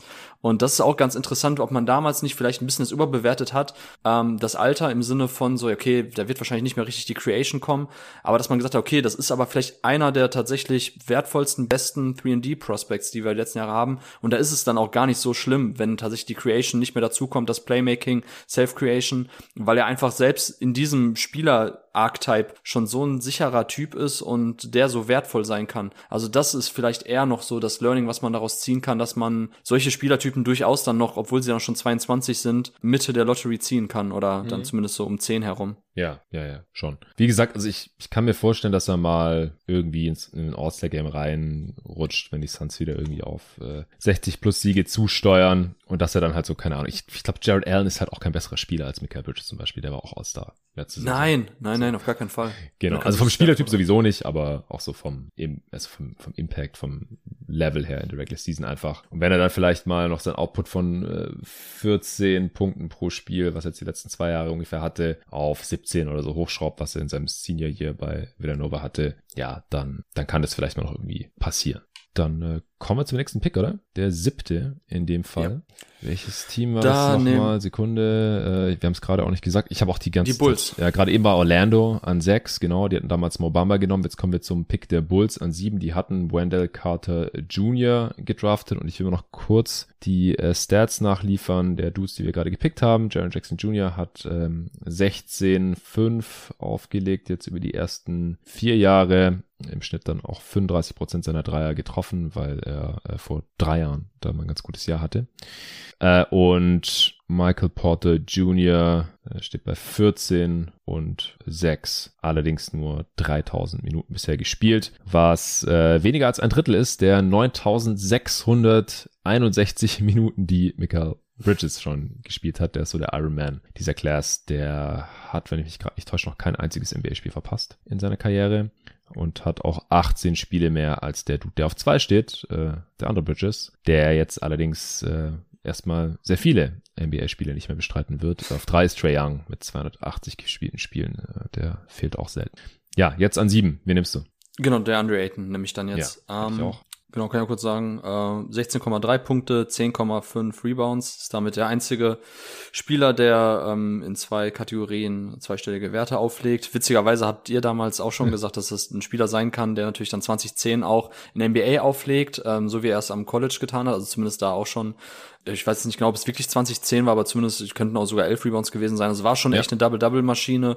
Der Andre Ayton bei Arizona. Und, und fast zwölf sogar, 11,6. 20 fast zwölf sogar, krass, ja, okay. Also ähm, ich fand damals die, äh, der Andre Ayton auch echt spannend. Also, weil klar, ich hatte Triple J an zwei, aber ich hatte Ayton an drei. Es gab auch echt einige Leute, ich glaube, ich weiß nicht, wo er bei den Stepien-Jungs war und so, aber manche waren bei Ayton sogar noch skeptischer. Ähm, ich fand schon, dass er einfach, weil man denkt immer, wenn man ihn spielen gesehen hat oder zumindest den ersten Blick drauf geworfen hat bei Aiton damals, so der wird ja wahrscheinlich einfach nur dominieren, weil der physisch schon so imposant ist. Und der Witz war eigentlich an der Sache, dass er am College auch schon mehr über seine Finesse kam. So das, was du jetzt öfters auch mal kritisch schon bei ihnen anbringst, dass er ja einfach dann auch manchmal bei Post-Up-Actions ähm, viel zu zag zu Werke geht oder manchmal auch einfach das Face-Up-Spiel zu sehr liebt und da irgendwelche Midranger nimmt, statt auch dann echt mal Bulldozer-mäßig zum Korb zu gehen, ähm, mit Kontakt kraftvoll zu finishen. Und das hat man schon am College auch ein bisschen gesehen. Das fand ich wiederum spannend, weil generell diese, diese Art der Finesse, die er hatte, hat schon ein bisschen an Joel Embiid dann auch erinnert. So den Vergleich konnte man schon ziehen und grundsätzlich fand ich dann auch okay, auch wenn er eben als Archetype, sprich als Big Man, ähm, jetzt nicht unbedingt der Spielertyp ist, so den man am liebsten mit dem ersten, zweiten und dritten Pick zieht, wenn auch irgendwelche Ballhändler möglich sind oder klassischere Go-To-Guy-Optionen im Angriff. Ähm, aber für mich die Ayton, wie gesagt, war ein super spannender äh, Spieler. Jetzt hat er ist halt die Frage, hat er in der NBA das gemacht, was man von ihm erwarten konnte? Irgendwo würde ich sagen, befindet er sich gerade so im Medien-Outcome. Defensiv vielleicht sogar besser als erwartet. Ja. Also so diese Switchability und ja. seine Fußarbeit, seine laterale Geschwindigkeit ähm, sieht schon besser aus. Aber da fand ich es auch komisch. So viele haben gesagt am Anfang, klar, weil er in seiner ersten Saison nicht so gut aussah, ähm, dass er sich so krass entwickelt hat, weil man könnte das Gefühl kriegen, als Prospect war jemand, der irgendwelche Klotzfüße hatte und sowas nicht. Also er hat sich auch schon bei Arizona eigentlich ganz gut bewegt. Nee, nee. Aber so diese krasse ja, das haben Tobi und ich tatsächlich auch, ja. Das haben Tobi und ich tatsächlich auch in dem Pod sogar besprochen, ja, dass halt, ja, dass die defensiven Instinkte in der Health Defense halt und in der Rim Protection nicht gut genug aussehen, um äh, irgendwie defensiv überdurchschnittlich zu sein, geschweige denn zu dominieren in der NBA. Aber dass er halt gute Füße hat und dadurch wahrscheinlich switchable ist und einfach ein beweglicher Defender ist äh, am Ball. Das hat man schon bei Arizona auch gesehen gehabt. Und das hat er in der NBA bestätigen können. Und in der Help Defense, Team Defense, äh, Pick and Roll Defense, äh, Rim Protection, da hat er halt krasse Fortschritte gemacht. Das war als Rookie eine Katastrophe. Als Sophomore war es dann okay, da war dann irgendwann auch besser als sein Ruf. Und in der dritten Saison war er dann schon richtig gut als die Suns ja dann auch den Finals Run hingelegt mhm. haben. Also der hat sich da von Jahr zu Jahr verbessert und mittlerweile, ja, All-Defense-Material reicht ja nicht ganz, aber ist ja nicht so weit dahinter. Vor allem, wenn man noch die Post-Defense mit einbezieht. ist einer der besten Post-Defender der Liga. Kann man bei, bei äh, Nikola Jokic nachfragen, dem Back-to-Back-MVP. Äh, den hat er da immer ganz ordentlich im Griff. Ja, nee, ich, ich, ich fand ihn auch spannend, weil er für mich eben auch ein Spielertyp ist, ähm, ähnlich wie Triple J, wo man sagen kann, die könnten halt Small Ball auch basten im Angriff, was jetzt natürlich ähm, bisschen ironisch ist, weil er das genau das gegen die Mavs nicht schaffen ja. konnte, die Andre Ayton, was man ihm auch wirklich kritisch auslegen sollte. Ja. Aber eigentlich bringt er das Rüstzeug damit mit, um eben Small Ball auch zu kontern, weil er halt mobil genug ist als Fünfer und im Angriff dann dadurch halt durch Post-Up-Actions, durch kraftvolles Pick-and-Roll-Finishing wiederum andere ähm, Mismatches eben attackieren kann, die durch Small Ball in der Defense entstehen. Und das hat er halt gegen die Mavs nicht wirklich geschafft. Und das ist halt die Frage, die ganz, ganz große Frage bei DeAndre Ayton. Ist das ein bisschen so eine Kopfsache bei ihm, dass er einfach nicht dieser Spielertyp ist und einfach nicht Shaq-like mäßig im Post agieren kann, will, möchte, wie auch immer? Oder ähm, weil, wie gesagt, von den Skills bringt er eigentlich alle Anlagen mit, die man sehen möchte von so einem Spieler. Und für mich jetzt an sieben eigentlich auch ein No-Brainer. Ähm, ja. Es ist krass, dass er so tief jetzt noch gefallen ist als Number One Pick, aber es macht schon Sinn. Und wie gesagt, ich habe ja auch Bridges vor ihm, also auch ähm, Michael Bridges. Aber grundsätzlich ist das schon ein Spieler, den du normalerweise, das spricht jetzt auch für diese Draft Class, nicht mehr an sieben bekommst. Also ja. wow, jetzt wo jetzt wo ich gerade drüber nachdenke, das ist schon krass eigentlich. Ja, es veranschaulicht halt so ein bisschen, dass erstens dieser Spieletyp halt nicht, oder dass wir in diesem Spieletyp nicht so diesen Value sehen und dass er halt in manchen Bereichen die Erwartungen halt nicht erfüllt. Und es ist ja nicht so, dass er noch nie einen Switch bestrafen konnte, so wie Rudy Gobert oder so, wo man das wirklich halt nie sieht eigentlich, sondern dass es einfach nicht konstant genug macht und keiner versteht wieso. Es ist eine Kopfsache. Es ja. muss eine Kopfsache sein, weil es liegt nicht an den Skills, es liegt auch nicht am Körper. Es ist eine Kopfsache und es ist eine Frage der Konstanz und der Zuverlässigkeit, die wir einfach nicht gesehen haben, weil sonst hätten die Suns diese äh, Serie gegen die Mavs vielleicht sogar gewonnen. Also gegen die Clippers im Jahr davor hat er ja den Smallball noch bestrafen können, was ein Rudy Gobert ja. eben nicht gekonnt hatte. Im Jahr zuvor in den Playoffs ist er viel aggressiver zu Werke gegangen und hat viel mehr gedankt oder hart gefinisht. Aber ich bin halt mittlerweile an einem Punkt nach vier Jahren, ich glaube einfach nicht mehr, dass wir das noch, noch sehen werden. Vor allem, was halt für mich der größte Dämpfer ist, ist halt, dass er kaum Freiwürfe zieht und dass es auch nicht besser wird und dass, wenn wir das halt in den ersten Jahren nicht sehen in der Liga, es gibt keine Spiele, die dann auf einmal anfangen, wie die verrückten Freiwürfe zu ziehen und den Kontakt zu suchen und das, das gibt's halt einfach nicht. Aiden spinnt halt lieber weg vom Kontakt und nimmt einen Hookshot oder einen Fadeaway Jumper von der Baseline, die auch sehr gut trifft. Er gehört zu den Besten dieser Class, die halt nicht nur danken wie Robert Williams oder Mitchell Robinson, ähm, aber alle von allen anderen Spielern so hatte somit die beste Quote bei den zwei Punkte würfen. Obwohl er relativ viele Jumper und diese Finesse Finishes halt nimmt, auch Floater und solche Sachen. Aber er wird halt nur über die Karriere bei jedem fünften Wurfversuch gefault und das ist halt für, für eine höhere Draftposition ist es einfach zu wenig. Also auch Triple J hat eine Freiwurfrate von über 30 Prozent im Schnitt. Und, und bei Aiton vorletzte Saison waren es noch 25 Prozent, äh, jetzt diese Saison 20 Prozent. Das ist halt einfach, das ist einfach zu wenig. Für eine zweite Option bei einem Contender ähm, oder zumindest für eine sehr zuverlässige dritte Option, wenn man jetzt in Chris Paul vor ihm sehen will, natürlich viel mehr Ballhandling-Aufgaben übernimmt, aber der weniger Punkte macht als äh, der Andre Ayton. Das ist, ist schon sehr schade. Ja, er legt 17 und 10 auf im, im Schlaf halt eigentlich im Schnitt. Aber es, es fehlt halt einfach irgendwie so dieser, dieser Biss, es ist die, die Aggressivität einfach, seinen Körper auszunutzen, konstant und die Gegner zu bestrafen. Wenn er das könnte, dann dann hätte er kein Offersheet von den Pacers einholen müssen. Dann hätte ich ihn hier safe in der Top 5, wahrscheinlich an 4 dann genommen heute. Aber so, ich habe ihn jetzt an 6 und damit auch vor, vor Triple J, ähm, aufgrund der genannten Fragezeichen bei ihm vom Skillset her. In der Theorie finde ich Triple J auch wertvoller, einfach als Third Rim Protector, der, der noch ein bisschen Ball Skills mitbringt. Bei Aiden haben wir halt schon gesehen, dass er ziemlich dominante Playoffs spielen konnte, beim Finals Run, bei einem Contender eine sehr wichtige Rolle eingenommen hat an, an beiden Enden des Feldes, auch super effizient war. Das gefällt mir mit Triple J halt auch nicht so. Äh, aber ja, die, die letzten Playoffs, die waren jetzt keine Katastrophe, aber halt gemessen an den Erwartungen, an dem, was wir schon gesehen haben, an seinen körperlichen Voraussetzungen, daran, dass er First Pick war, dass er einen Max-Deal will und so, da ist es halt schon so ein bisschen enttäuschend. Und deswegen habe ich ihn auch nur an 6 und äh, kann ihn jetzt hier an 7 picken. Nee, du hast ihn gepickt. Ich habe ihn du hast ihn gepickt, genau, aber ich, ich ja. hätte ihn jetzt nee. auch gepickt. So. Ja, ja, nee, ich wollte dir jetzt auch nicht nochmal einen Depressionsschub verleihen mit der mit der Personalie der Andre Ayton. Es gab, ähm, es gab ja schon viel schlimmer. Er ist kein Bast und nicht, nicht annähernd. Er kann vielleicht sogar mal noch All-Star werden oder so, aber. Na, ich meinte Playoff-Flashback, deshalb. Ja, ah, ja. Ich dachte ja, jetzt eher. Okay, okay. Nee, insgesamt ist schon okay, was er bisher macht, aber es ist halt nicht mehr. Es ist, es ist okay. Ähm, man, man kann darauf hoffen, dass er sich weiter verbessert, weil er verbessert sich auch von Jahr zu Jahr. Chris Paul hat ihm sehr gut getan, aber ich, ich zweifle halt, die Zweifel werden immer lauter, dass er halt nicht ganz den perfekten Kopf auf seinen breiten Schultern sitzen hat, um ein NBA-Star zu werden. Leider. Gut, mach weiter. An acht. Ja, bei mir ist jetzt noch ein Spieler in diesem Tier. Ja, der könnte vielleicht auch im, im nächsten Tier landen. Äh, wird jetzt entscheidend sein, wie er bei seinem neuen Team aussieht und ob er die letzten Playoffs bestätigen kann äh, oder vielleicht auch nicht. Das ist Jalen Brunson. Den nehme ich jetzt hier. Damals an 33 erst von dem Mavs gepickt worden. Einer der Steals dieser Draft. Ist halt ungünstig, wenn man dann dem Second Rounder einen relativ dämlichen Vertrag gibt, an dessen Ende der dann ersatzlos äh, in den Big Apple zu, zu Daddy abhauen kann. Aber ja, Jalen Bronson hat mir schon extrem gut gefallen. Aber halt bei den Mavs, neben dem Dude, den wir heute hier an eins äh, gepickt haben, wir werden jetzt sehen, wie es aussieht, wenn er nicht mehr neben dem spielt. Ich ja, habe da so ein bisschen meine Zweifel, was die Effizienz vielleicht angeht, in einer, in einer doch größeren Rolle, auch äh, als ja konstanter Starter da auf der eins und dann auch primärer Ballhändler höchstwahrscheinlich. Da wird ihm Thibodeaus System wahrscheinlich schon zugutekommen, in denen solche Spieletypen immer ganz gut aussehen, in denen ja auch der mittlerweile schon sehr alte Derrick Rose und äh, Post äh, mehrere Knee Surgeries äh, Rose noch sehr, sehr gut aussah. Ähm, ja, der Spielertyp ist nicht so super wertvoll, weil wir einfach relativ viele Creator Guards haben, aber Brunson hat halt schon sehr interessantes Skillset mit seinem Drive, mit seinen vielen Finishes in der Zone. Ähm, der Wurf fällt auch solide mittlerweile. Er ist ein ganz guter Playmaker. Er kann in der Defense ein bisschen gegenhalten mit seiner, mit seinem kräftigen Körper. Und deswegen habe ich den jetzt hier noch in diesem Tier und ziehe ihn an acht zu den Cleveland Cavaliers, die damals Colin Sexton genommen haben. Äh, Brunson schon deutlich besser als Sexton, in meinen Augen. Ja, ja, ich habe Bronson an neun. Ich habe noch einen Spieler dazwischen, mhm. auch in einem neuen Tier. Ähm, bei Bronson ähm, kann ich auch in allen Sachen zustimmen. Äh, vielleicht noch ein Learning, was interessant war bei Bronson, ähm, weil er hat halt damals so diese Villanova Post-Ups, so, so nennt man das, wenn quasi die Guards und die Flügelspieler, die zum Korb ziehen, den Drive abbrechen, dann direkt ins Post-Up übergehen. Mhm.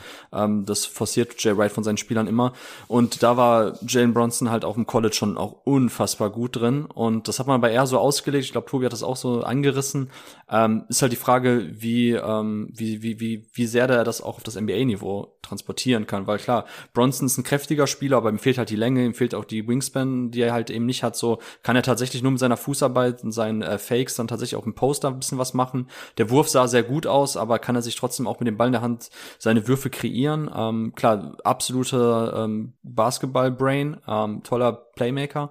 So, das waren trotzdem die Fragen dazu halt eben das Alter. So, und was man jetzt auch irgendwie mitgenommen hat, was irgendwie alle Spieler auszeichnet, so, so diese Fred Van Vliets und Jalen Bronson, ist einfach, wie wichtig es ist, wenn man schon etwas kleiner ist, dass man trotzdem diese Positional Strength mitbringt, ne? also gute Core Strength und dass Bronson es ja trotzdem einfach schafft, eben durch seine Fakes und durch seinen tiefen Körperschwerpunkt trotzdem auch in seine, wenn er zum Korb zieht, auch tatsächlich nochmal abzubrechen, ähm, kurze Post-Up-Actions einzustreuen und dass er das wirklich fast eins zu eins auch so jetzt letzte Saison in der NBA gezeigt gezeigt hat, wie am College, das ist schon krass und das ist bemerkenswert, das konnte man nicht ahnen.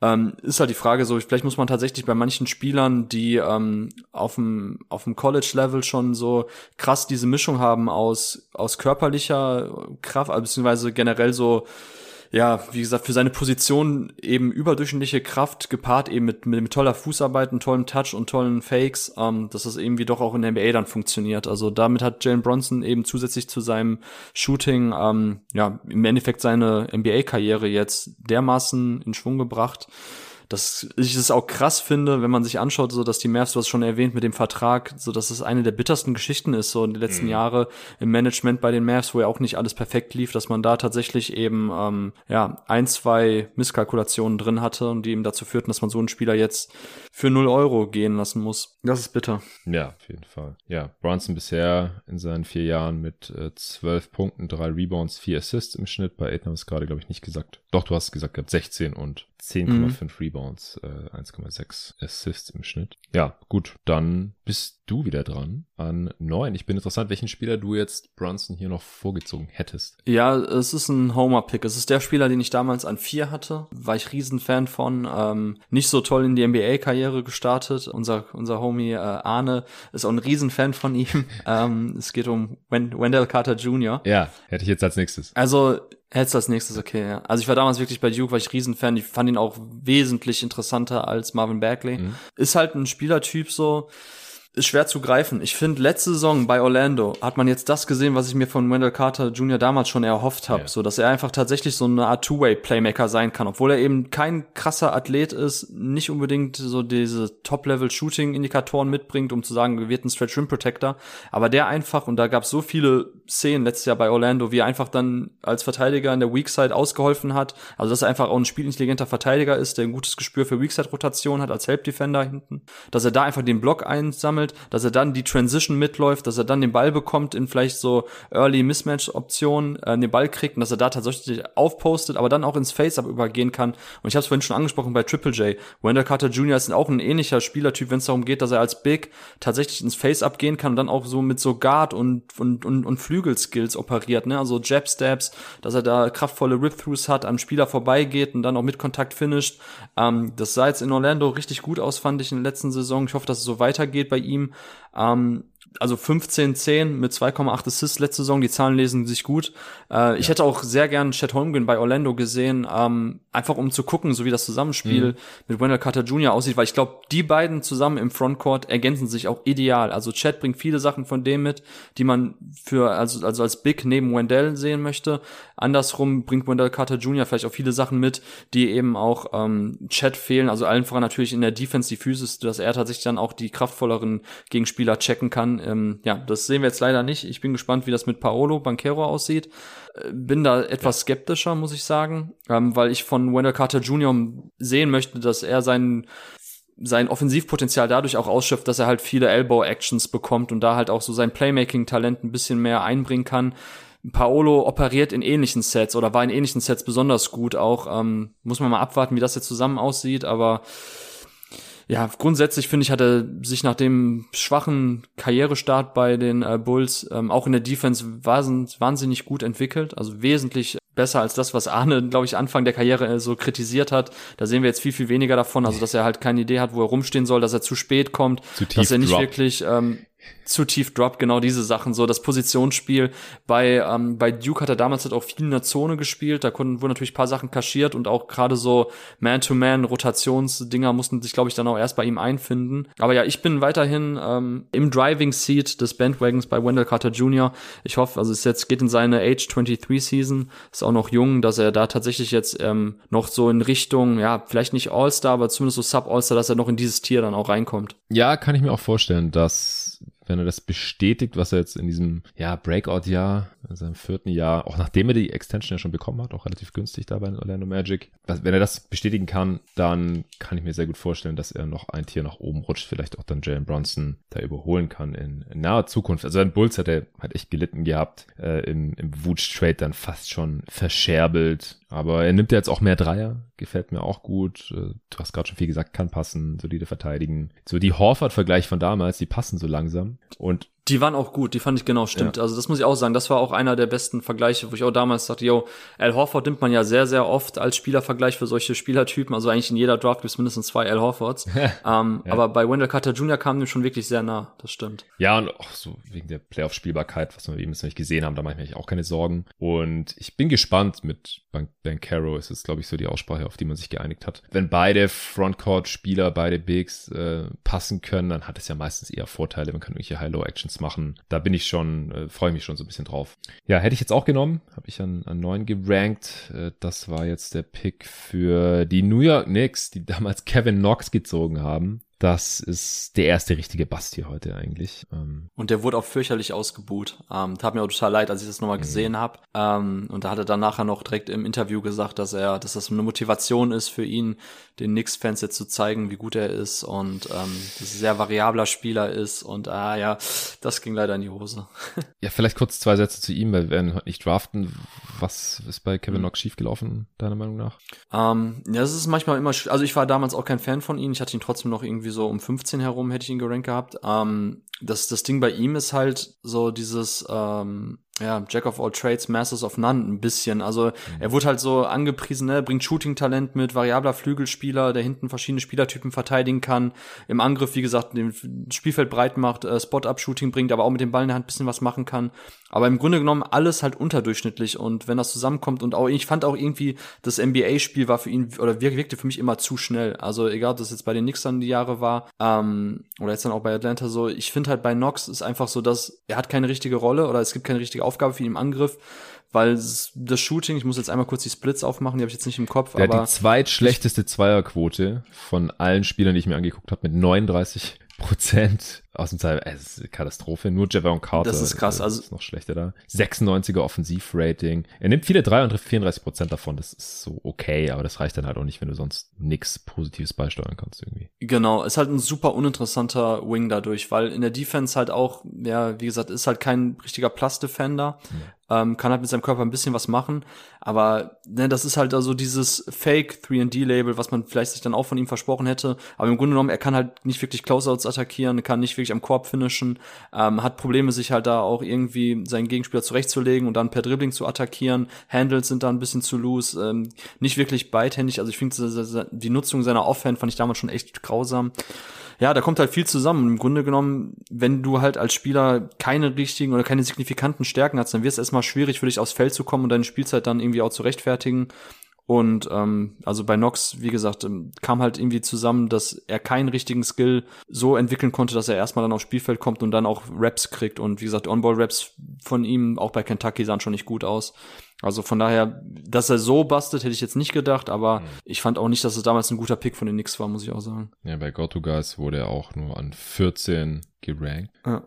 ja, also man konnte es irgendwie so ein bisschen sehen, dass, dass man ihn vielleicht nicht in der Top 10 draften sollte. Irgendwie auch wieder ein bisschen sinnbildlich, will er nicht immer so drauf rumhauen, aber dass halt hier die Kings und die Knicks dermaßen daneben greifen bei den ganzen Talenten, die hier vorhanden waren in der Lottery passt auch irgendwie und wir äh, werden da ja bald auch einen detaillierteren Pod zu aufnehmen, wie sich die Franchises da so geschlagen haben in den letzten zehn Jahren. Ja, ich bin wieder dran an 10. Die Sixers bzw. Suns haben wir dann für diesen Pick getradet. Und äh, ich bin jetzt hier im neuen Tier bei den Rollenspielen, die bei jedem Team in der Closing Lineup sein können. Ist der etwas sperrige Name für dieses Tier. Und da habe ich Gary Trent Jr., der okay, interessant. damals erst an 37 äh, von den Portland Trailblazers gedraftet wurde, hat er auch bei Duke gespielt mit Bagley und Carter Jr. Auch ein heftiger Stil, also als, als Second Rounder halt noch so ein äh, Dude zu bekommen. Ich habe noch einen anderen Spieler drin hier im äh, Tier. Ich bin mal gespannt, wie es bei dir aussieht. Es ist halt ein, ein Spieler, den jedes Team gebrauchen kann äh, mit seinem Shooting und auch mit mit seiner Defense. Also es, weiß nicht, würdest du ihn als 3D-Spieler einstufen oder erreicht er da irgendwelche äh, Thresholds nicht? Äh, nee, ich weder Eye-Test noch, ich wie gesagt, ich weiß nicht, wie die Metriken aussehen, aber ich würde ihn nicht als 3D-Spieler Defense zu schlecht oder was?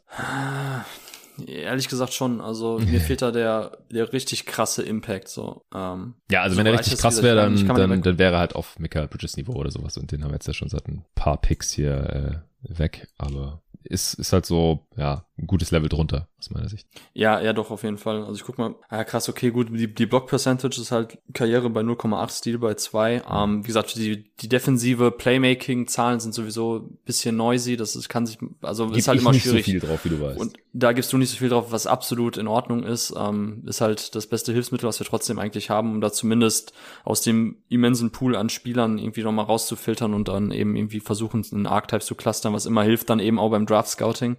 Ähm, ja, bei Gary Trent, ich finde tatsächlich ihn auch echt spannend so als sekundären Creator. Ähm, und das ist halt auch ein bisschen der Punkt. Klar, jetzt kannst du mal sagen, okay, seine Assist Percentage ist auch richtig wack, hätte ich nicht gedacht. ähm, liegt natürlich aber auch an der Rolle, die er dann in Portland hatte. Klar, neben McCallum und Lillard wird's dann auch schwer. Klar, er hat viel mit der Bench-Unit dann auch gespielt oder kam dann auch eben von der Bank größtenteils. Ja, Gary Trent, ich bin da, also ich habe ihn tatsächlich im nächsten Tier. Ich habe jetzt noch einen anderen Spieler, witzigerweise auch von den Blazers, ähm, noch in dem Tier davor, von denen ich jetzt die nächsten mhm. ein, zwei Jahre halt noch Entwicklungssprünge erwarte. Mhm.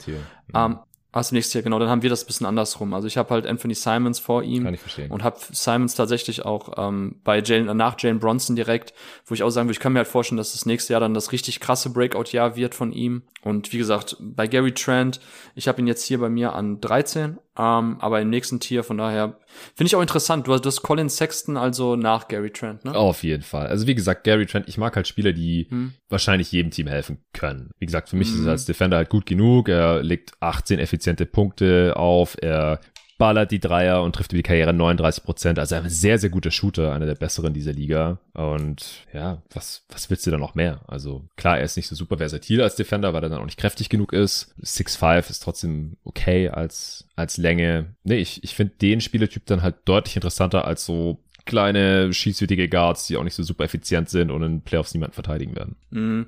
Tobi Berg hatte damals aber Gary Trent angemerkt bei Duke, dass er halt auch zu sehr Tunnelblick hatte so und ähm, das kann man natürlich jetzt kritisch anmerken. Er hat ja öfters auch schon dann eben, wenn er die Bench Units angeführt hat, tatsächlich so war er dann die, der primäre Ballhändler und ist auch jemand, der sich dann auch eigentlich sehr ganz gut seinen eigenen Wurf auch kreieren kann. Ähm, vielleicht ist das auch der Punkt, warum oder wieso ich mich dann störe vom Eye-Test, so wenn ich drüber nachdenke, warum ich ihn nicht eben dieses klassische 3D-Label gehen würde, weil ich glaube, er ist halt tatsächlich eher noch jemand, der viel mehr so mit dem Ball in der Hand kreieren kann, was normalerweise diese klassischen 3D-Flügelspieler auszeichnet, ähm, dass sie das eben nicht machen, dass sie wirklich primär Spot-Up-Shooting und Cutting mitbringen. Da würde ich halt Gary Trent schon noch sagen, dass er da ein bisschen weiter ist im Bereich ähm, Ballhandling und Self-Creation. Ich, ich mag ihn auch, wie gesagt, ich habe im nächsten Tier, ich finde aber bei Colin Sexton das Interessante, auch wenn wir jetzt gerade ein bisschen springen gedanklich. Ähm, das Sexton ist ja, glaube ich, immer noch der Spieler mit den drei, mit den drittmeisten Punkten oder zumindest mit dem drittbesten Punkteschnitt der Class. Genau, legt 20 Punkte auf im Schnitt. Ja, für ähm, Trash halt Cavs Teams. Für Trash Cavs Teams, ja, aber ist halt trotzdem noch ein Spieler. Ich meine, jetzt nach vier Jahren ist halt die erste Redraft, wo wir jetzt auch wirklich noch echt nah dran sind, ist halt auch immer so die Prognose ein bisschen entscheidend noch, oder zumindest draften ja, ja. wir ja ein paar ja, Spieler, wo wir auch noch etwas in die Richtung. Deswegen kann hm. ich Simons verstehen. Wenn du, okay. wenn du halt erwartest, ja, dass er noch ein guter Starter wird oder so, okay. Genau, ja, und bei Gary Trent ist halt die Frage, ob wir schon so den ultimativen Trend gesehen haben. Weißt du, was ich meine? Ja. Also, ich glaube, der Spieler, der ist so, den haben wir jetzt auch schon gesehen. Klar, ich meine, geht jetzt auch erst in die Age 24. Der ist zwei Jahre jünger als Bridges. Zweieinhalb Jahre sogar. Ja, das ist krass, ja. Ähm, interessanter Spieler, habe ich gar nicht so drüber nachgedacht. Also ich habe Gary Trent noch nie so für mich selber so problematisiert wie jetzt gerade nach deiner Rückfrage, welcher Spielertyp er eigentlich ist. Ja, wie gesagt, 3D-Spieler äh, und sucht die ganze Liga. Wie gesagt, nicht auf dem Niveau von Bridges, aber wenn ich Bridges an äh, 5 habe, dann sollte ich halt Gary Trent wahrscheinlich auch an 10 haben. Und ich, ich bin halt nicht so der Fan, wie gesagt, so von diesem Simons Sexton Typ. Also von Simons noch viel mehr. Ich habe Sexton noch viel weiter unten. Spoiler Alert. Den, ich, ich kann Sexton aber nicht besonders viel abgewinnen. Super mieser Playmaker für so einen kleinen Guard. Also ich glaube, der hat eine der schlechtesten Assist Percentages für so einen äh, Starting Point Guard in Anführungsstrichen. Teams haben mit ihm immer hart gesagt, er hat eine gute Dreierquote, aber nimmt sehr wenig Dreier, ist da nicht so wirklich ein Threat. Defensiv gefällt er mir auch nicht. Ein Jahr jetzt verletzt draußen gewesen mit Knieverletzung Ahnung. Also sind halt viel zu viele Red Flags für mich, um den irgendwie in der Lottery zu ziehen. Geschweige denn hier anziehen. Ja, ja, ich habe jetzt die Produktivität schon ein bisschen mehr eingerechnet. Du hast natürlich recht, es geht immer um den Kontext, wo die Leute halt abliefern. Das wird mir auch manchmal bei irgendwelchen Leere Kalorien. zu sehr unterschlagen. Empty Calories, genau, ja. Ja, ich glaube, jetzt haben wir uns gerade in der Diskussion ein bisschen verloren. Ähm, eigentlich habe ich zu Gary Trent nicht weiter zu sagen. Wie gesagt, ich habe im nächsten Tier ja auch drin. Ähm, ich hätte halt Anthony Simons jetzt als nächstes genommen, von dem Darfst ich halt jetzt, jetzt noch mal einen Sprung. Genau, ich darf jetzt picken für ähm, Wen hatten wir jetzt an? Elf sind wir jetzt. Das sind Elf. die Clippers. Ja. Äh, da gab es ah, damals noch SG. Schrägstrich Hornets, ne? Ja, genau. Genau, stimmt. Stimmt, stimmt, ja. Ja, ich nehme für die jetzt Anthony Simons. Wie gesagt, ist jetzt der Spieler, der vielleicht so mit das meiste Potenzial noch hat, so von allen Spielern, die jetzt gerade noch nicht gepickt wurden, bis dahin eben in der Redraft in vier weiteren Jahren dann eben 2026 noch deutlich höher zu sein. Ist interessant, ist natürlich jetzt so jemand, der halt auch als Onboard Creator und, und, und in Sachen Self-Creation Riesenschritt gemacht hat. Ähm, wird jetzt ein bisschen so die McCallum-Rolle noch weiter übernehmen und neben Lillard halt so diese Co-Creation machen. Ähm, super guter Shooter, wie gesagt, explosiver ja. Athlet in sowohl lateral als auch ähm, vertikal, was natürlich, und es ist halt auch funktional, ne? Das ist das, was wir immer sagen, so, es geht bei Athleten auch immer darum, so ist es funktional, können die das aufs Spielfeld auch bringen, kommen die zum Korb damit, können die dann über Ringniveau finishen, auch wenn ich jetzt die Effizienzwerte mir nicht rausgeguckt habe von Simmons, habe ich zumindest nach dem Eye-Test so das Gefühl, dass er da auch tatsächlich einen riesen Schritt noch gemacht ja. hat, ähm, kam natürlich auch super jung in die Liga, fehlten da auch ein bisschen so die Erfahrungswerte, weil er ja nicht am College war, super entwickelt, also da fand ich jetzt auch bei den Blazers hat sich das irgendwie ausgezahlt, dass sie ihn so langsam rangeführt haben. Ist halt für mich jetzt eben der Spieler von allen, die wir jetzt noch hatten, der eben so als Onboard Creator die meiste Upside mitbringt, aber auch eben das schon in der letzten Saison angedeutet hat und auch gezeigt hat, dass er das auch schultern kann und dass er da einen Mehrwert hat. Ja, genau. Ich hätte jetzt noch einen anderen Spieler in, in diesem Tier und dann fängt bei mir das äh, sechste Tier an. Das heißt Rollenspieler mit Fragezeichen slash fit abhängig mhm. slash Sixth Man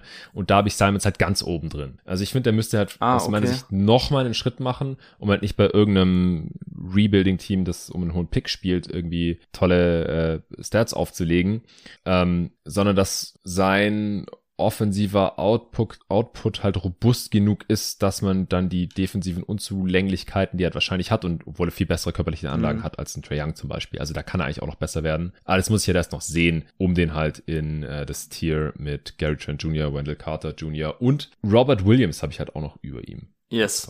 Habe ich auch. Ja. Also Robert Williams habe ich auch dann noch in dem Tier. Ja, bei mir sind halt Williams, Trent Jr. und Carter Jr alle in, in diesem Rollenspieler, die bei jedem Team in der Closing Lineup sein können, drin. Ich, da sehe ich Simons halt noch nicht, ehrlich gesagt. Also weil er ist halt offensiv jetzt kein Lillard oder so oder auch kein Trey Young, wo man dann halt über die äh, körperlichen Nachteile oder defensiven Unzulänglichkeiten hinweg sieht äh, oder halt defensiv noch zu schlecht. Beides, beides kann auch besser werden. Ja, und er hat sich schon wirklich stark verbessert, wie du gerade schon gesagt hast. Die ersten zwei Jahre 102er Offensivrating, äh, schießwütiger Guard irgendwie und dann die letzten zwei Jahre, er ist auch wie Gary Trent Jr., sein Ex-Teammate. Also die Blazers haben da eine echt gute Draft gehabt übrigens. Äh, einer der besten Shooter der Liga. Also nimmt halt 13 Dreier von den Possessions, trifft über 40 Prozent davon. Das schüttelt man nicht mal das so eben sick. aus dem Ärmel. Ja. Offensivrating deutlich überdurchschnittlich auch geworden, Playmaking auch weiter verbessert. Äh, Athletik hast du gerade auch schon angesprochen, die ist halt funktional. Ist nicht nur die Slam Dunk Contest Athletik, sondern die ist, äh, ja, sieht man halt auch im Game. Gut, du hast äh, Simons dann an 11 genommen für die Clippers. Äh, den Pick haben sie von den Hornets bekommen. Auch ein interessanter Deal eigentlich so im, im Nachhinein. Die haben um einen Spot nach oben getradet. Anscheinend wollten die Clippers eben unbedingt SGA haben und äh, haben dafür halt den direkt darauf folgenden Pick abgegeben, mit dem die Hornets dann Miles Bridges gedraftet haben und zwei Seconds nur. Also ein Pick nach oben traden, zwei Seconds, äh, aus denen dann die Hornets Vernon Carey Jr. und Scotty Lewis gemacht haben, die aktuell beiden nicht mehr im Team stehen. Äh, Carey Jr. ging da in diesem Montrezl Deal letztes Jahr nach Washington, wo er noch unter Vertrag steht und Scotty Lewis äh, hat jetzt gerade gar keinen Deal mehr. Der hatte, glaube ich, ein Two-Way letztes Jahr noch bei den Hornets. Guter Deal für die Clippers also gewesen. Äh, du hast Anthony Simons genommen und an 12 nehme ich jetzt, äh, wie gerade schon angeteasert, Robert Williams III. Ja, den hätte ich auch noch höher, wenn er nicht dauernd verletzt wäre. Also ähnlicher Case wie bei Michael Porter Jr. und äh, Jaron Jackson Jr., aber er ist halt echt sehr viel verletzt gewesen in den ersten Jahren. Und sein Game ist halt auch extrem abhängig von seiner Athletik. Wir haben ja gesehen jetzt auch in, in den letzten Playoffs, wenn er angeschlagen gespielt hat, die letzten beiden Playoffs eigentlich, dass halt so ein einbeiniger Russell, Russell sag ich schon, Robert Williams, das kommt davon, wenn man Spieler nur mit den Initialien abkürzt. So ein einbeiniger Williams halt auch nur halb so gut ist. Eher seltener Typ Big, der auch in den Playoffs noch spielbar ist. Viele von seinen Rim-Running-Kollegen sind es ja dann eher nicht mehr. Mit Robinson zum Beispiel kommen wir später noch zu. Ähm, aber obwohl er nicht werfen kann, weil er switchen und halt einer der besten Roamer ist der Liga, offensiv natürlich das vertikale Spacing Galore bietet, offensives Brett attackiert, aber halt auch passen kann, bringt er halt so ein interessantes und effektives Skillset mit, dass er halt beim Finals-Team eine super wichtige Rolle hatte und eigentlich so der X-Faktor war. Ich glaube halt, wenn Robert Williams fit gewesen wäre, dann wären die Celtics als Team noch mal besser gewesen. In der Finals Preview auch gesagt, wenn der fit ist und seine normalen Minuten spielen kann, dann äh, kann das für die Celtics wirklich einen Unterschied ausmachen, ob sie den Titel gewinnen oder halt auch nicht. Und deswegen nehme ich jetzt hier Williams an 11. Äh, Quatsch, ich habe ihn an 11 und nehme ihn an 12. Ja, ich hatte ihn auch an, an 11. Ähm, ja, vor allem Passing. Passing ist das, was ihn auszeichnet, ja. im Gegensatz zu den anderen, also in der Offensive, im Gegensatz zu den anderen klassischen äh, Rimrunnern und auch das, was, glaube ich, viele Teams auch unterschätzt haben im Draft-Prozess, unabhängig jetzt davon, dass es auch irgendwie so Fragezeichen gab hinsichtlich seiner, ähm, ja, wie soll ich sagen, ich will auf jeden Fall vermeiden das Wort ähm, Einsatz oder zumindest auch mhm. Arbeitsintensität, mhm. wie er dann eben Basketball spielt. Pünktlichkeit, ähm, ja, auch beim Time Lord. Pünktlichkeit, Basketball-IQ wird ja auch immer gerne genannt, genau, der Time Lord. Ähm, aber vor allem Passing war, glaube ich, der Aspekt des Spiels. Ich habe mir jetzt keinen Texas A&M-Tape mehr angeschaut, aber ich das interessiert mich schon nochmal rückblickend, so ob, ob da die Flashes vielleicht auch doch krasser zu sehen waren, als man irgendwie selber es wahrgenommen hat. Aber ja, für mich halt Brad Stevens Anfang der Karriere oder jetzt auch in den letzten Jahren und jetzt auch dann auch ihm richtig krass gut eingesetzt in so Elbow-Sets, in Horn-Sets und bringt da einfach gutes Passing mit, gutes Gespür, die Cutter zu bedienen. Und das ist einfach so wertvoll, dass selbst wenn du halt Non-Shooter bist oder zumindest kein Floor-Spacer, dass du halt trotzdem auch noch mal ein paar anderen Sets eingebunden werden kannst und nicht einfach immer nur als Blocksteller oder irgendwo im Dunker-Spot rumpimmeln muss. Und das macht Robert Williams halt auch in der Offense noch spielbar und wertvoll, unabhängig davon, dass er halt so ein krasser Verteidiger Roma ist und eben einer der besten Weakside Rim Protector der Liga, Switch Defender auf den großen Positionen. Also ja, ist ein, in, in seiner Rolle ein Superstar, kann man sagen. Und das macht ihn halt auch so wertvoll, obwohl er eben jetzt nicht ein Spielertyp ist, wo du dir sicher sein kannst, dass der dir halt äh, Abend für Abend dann 15, 20 Punkte gibt. Ähm, ich hätte ihn dann, wie gesagt, wenn er jetzt fit gewesen wäre, Zeit seiner Karriere, wenn er vielleicht dann auch ein bisschen mehr noch so von so, ja, wie soll ich sagen, ähm, Self-Creation into Scoring, so und weniger into Passing nur, wenn er davon mehr gezeigt hätte, hätte ich ihn auch noch höher geschoben. Aber für mich bleibt er wahrscheinlich trotzdem in der Offense dann relativ kontextabhängig und System- und Scheme-abhängig, was ein bisschen so seinen Wert im, im Vakuum drückt. Aber ich wäre jetzt auch vollkommen zufrieden, wenn ich dann als Team ihn jetzt dann schon noch abstauben kann. Von daher guter Pick. Ja, wird viel davon abhängig wie fit er bleiben kann, ob seine Knie halten. Ja. Die ersten Jahre hat er seine eigene Spielzeit auch immer noch durch äh, Foul Trouble beschnitten. Das konnte er dann abstellen. Letzte Saison dann auf einmal auch viele Minuten spielen, weil er da einfach riesige Schritte auch gemacht hat. Ist All-Defense-Material für die Zukunft auf jeden Fall. Vielleicht auch mal ein Shot für ein Defensive Player of the Year. Wenn er viel spielt und fit bleiben kann, stand jetzt, es ist halt noch viel Projection dabei, weil es gibt 30 Spieler in dieser Class, die, oder die gedraftet wurden, die mehr Minuten gespielt haben als Robert Williams. Das ist echt krass. Und dabei halt so Svi Mikhailiuk, ja. Kevin Knox, Troy Brown Jr., alles Dudes, die wir heute hier nicht picken werden wahrscheinlich. Äh, auch Bagley und so, die, alle viel mehr gespielt. Okogi, 1500 Minuten mehr gespielt als Robert Williams. Aber sein Skillset ist halt unique und uns jetzt hier ja ein Lottery-Pick, einen späten Lottery-Pick auf jeden Fall noch wert. Du bist wieder dran an 13. Das ist der Pick der, der zweite Pick der LA Clippers an, an 12. Ähm, wie gesagt, das war Miles Bridges dann an die Hornets durch diesen SGA-Trade. An 13 hatten die Clippers direkt nochmal einen Pick und da haben sie ja einen noch größeren Bust als Kevin Knox in der Lottery gezogen mit Jerome Robinson und das war damals schon ja so ein bisschen Head-Scratcher, ziemliche Reach. War halt so ein Scoring Guard, der es in der Liga da nicht gepackt hat, weil er 36 Prozent aus dem Feld getroffen hat für vier Punkte pro Spiel. Der ist schon wieder draußen aus der Liga. Wen nimmst du? Ähm, ich nehme jetzt Red Velvet und zwar Kevin Herter von den Atlanta Hawks. Ja. Ähm, ich habe ihn jetzt auch als als Anführer in einem neuen Tier. Für mich sind das jetzt so die Spieler, würde ich auch sagen, ähm, solide Rollenspieler noch mit etwas Upside, die auch wertvolle Skillsets mitbringen. Kevin Herter geht für mich auch in die Rolle, ähm, die ich ja selber jetzt auch äh, bei meinen Archetypes für die letzte Draft so als SDP-Wing, also Shoot, Dribble, Pass Wings mhm. bezeichnet habe, ist halt schon jemand, der ein bisschen unterschätzt wird, so was sein Passing anbelangt. Also da, man wird, glaube ich, bei Kevin Hurter primär eben an das Shooting denken, so ein bisschen Defense, aber es ist auch nicht der, der krasse Lockdown-Defender am Flügel, aber ist halt gerade offensiv jemand, so der quasi über das Shooting kommt, aber nur als als Anfangspunkt, sage ich mal, um den Rest seiner Offense irgendwie zu entwickeln, weil er halt niemand ist, der aus dem Standstill sehr viel kreieren kann und mit dem Ball in der Hand super viel machen kann, Pick and Roll ständig irgendwie involviert sein sollte und da ähm, kreiert, aber er kann halt sehr viel Second Side Creation übernehmen. Er kann Closeouts attackieren, dann die Pässe spielen, hat ein gutes Auge für den Mitspieler, gutes Gespür. Ähm, ich finde ihn halt echt spannend so als ähm, als Rollenspieler in Anführungszeichen der halt eben so diesen richtig wertvollen Flügelspieler-Archetype äh, widerspiegelt und war jetzt in der letzten Saison ähm, wie ein, ja, einige Hawk-Spieler, sag ich mal, ähm, mit ja, Licht und Schatten, aber in seiner Entwicklung bin ich mal gespannt, wie es weitergeht. Letzte Saison den Dreier mit 38,9 Prozent getroffen, aber wie du gerade schon richtig gesagt hast, geht nicht um einzelne Prozentpunkte, sondern generell, dass er halt ein ganz klarer positiver Floor-Spacer ist, der um diesen ja. Aspekt seines Offensivspiels herum halt den Rest aufzieht und wie gesagt, guter sekundärer Playmaker, Passer, spannender Spielertyp. Ich bin auf seine Weiterentwicklung gespannt und pick ihn dann jetzt an der Stelle. Hätte ich auch gemacht, habe ihn auch in 13 hier jetzt direkt hinter ah, Simons. Gut. Simons, wie gesagt, war der erste Spieler in diesem Rollenspieler mit Fragezeichen slash fitabhängig slash Sixth Man bei einem äh, Contender-Tier. Guter Shooter und Scorer, ich stimme dir echt bei allem zu. Äh, wird halt trotz seiner soliden Körpergröße in den Playoffs attackiert. Das haben die Heat auch gemacht. Äh, wenn sie nicht Trey attackiert haben, haben sie Hörter attackiert. Mhm. Haben wir auch schon im, im Vorjahr gesehen gehabt in den Playoffs teilweise, was bei den Kings jetzt aber wahrscheinlich erstmal nicht so ins Gewicht fallen wird. Ähm, ja, ich finde ihn so ein bisschen vergleichbar mit äh, Luke Kennard, den wir 2017 in Redraft hatten. Vielleicht. Na, viel, viel besserer Passer als Kennard. Ja. Viel, viel okay. besser. Okay, ich weiß, du ja. bist nicht so der Kennard-Fan. Wir haben da letztes Mal schon diskutiert. Müssen wir jetzt nicht nochmal machen. Also ich, ich stimme dir zu. Hört an 13. Fertig. Äh, letzter Lottery-Pick.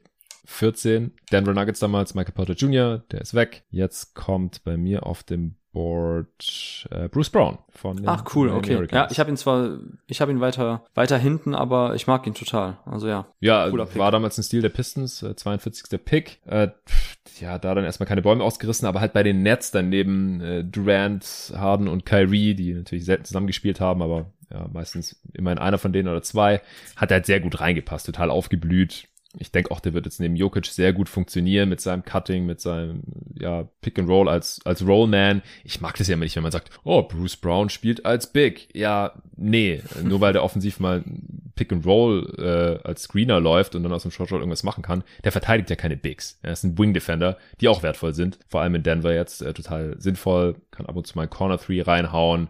Ja, ist halt fit abhängig, wie gesagt, weil er halt keine Shooting Gravity hat oder sowas. Bisschen einzigartiges Skillset, aber gefällt mir jetzt besser als alles andere, was da noch kommt. Äh, Habe ich jetzt hier, wie gesagt, direkt hinter Simons und Hörter in diesem äh, relativ großen Tier.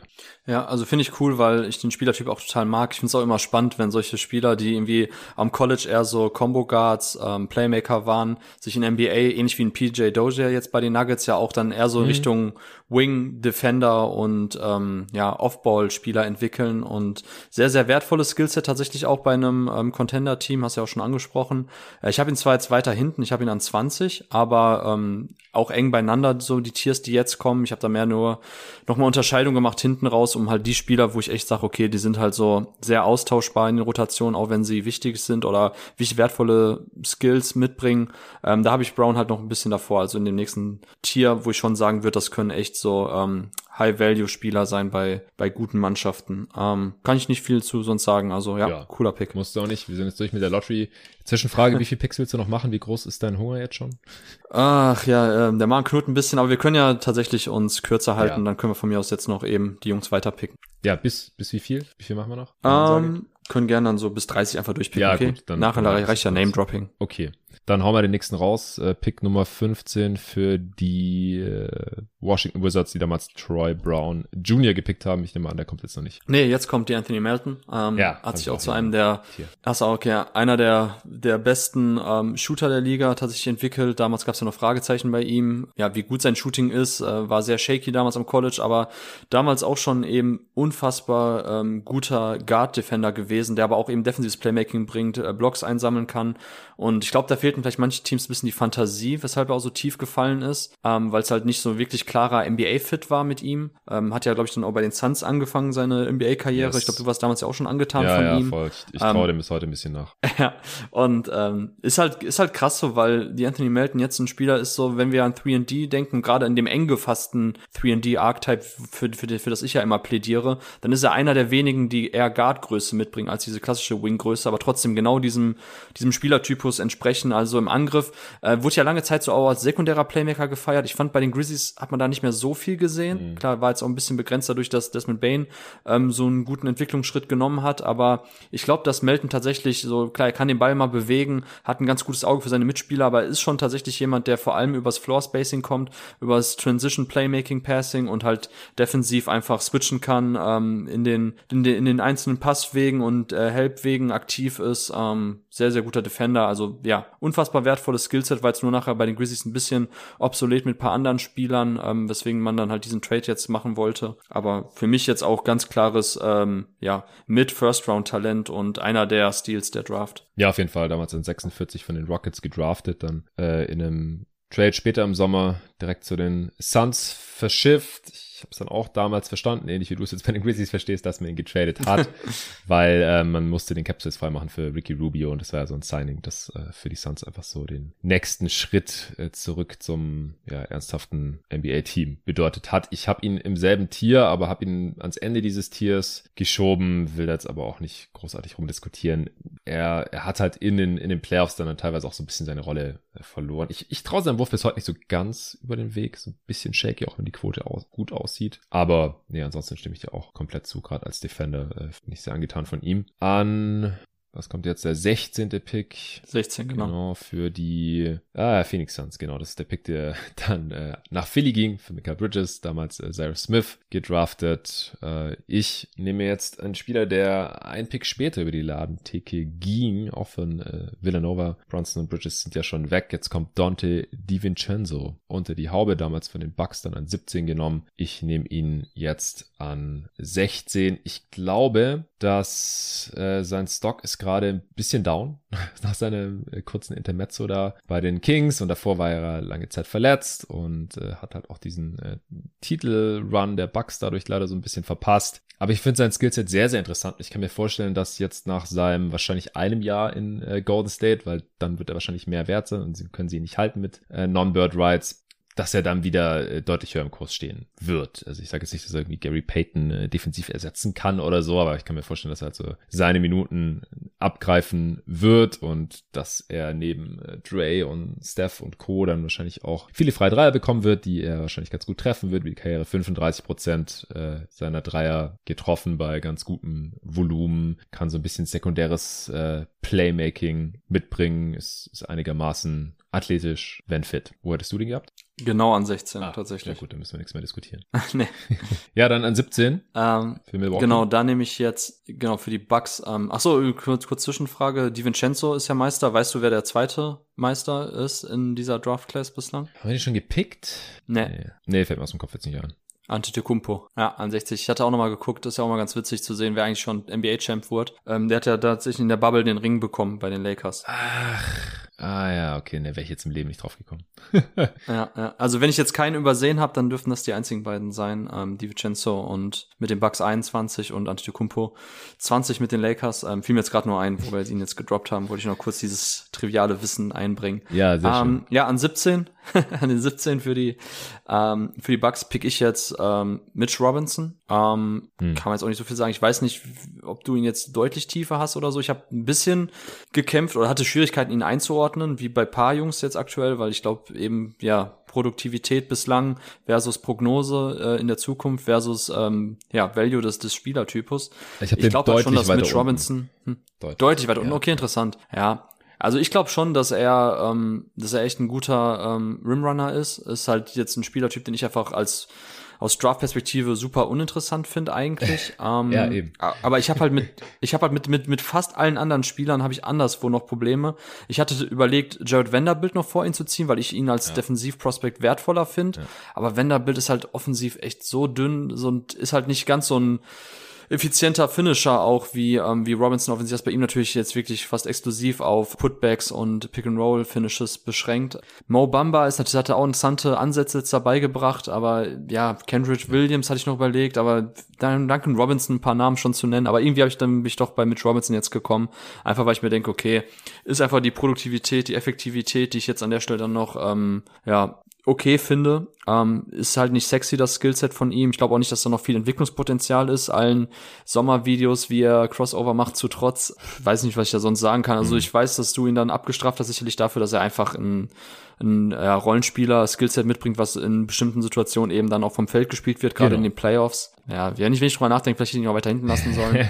Egal, fuck it. Ähm, ist auch mal schön, ja, wenn wir jetzt zumindest ein bisschen auseinander liegen bei einzelnen Spielern. Ich weiß nicht. Gibt es da sonst noch andere Aspekte, die ich jetzt bei Mitch Robinson unbedingt nennen müsste? Hm, verletzungsanfällig, äh, hat draufgepackt und ist dadurch nicht mehr ganz so äh, spritzig. ich weiß nicht, ich bin so ein bisschen raus bei ihm, glaube ich. Also ich kann auch seinen Vertrag, den er da bekommen hat, jetzt von den Nix nicht so ganz nachvollziehen. Also er, er hat halt nicht dieses interessante Skillset wie Robert Williams, das wir vorhin hier gezeigt haben. Mhm.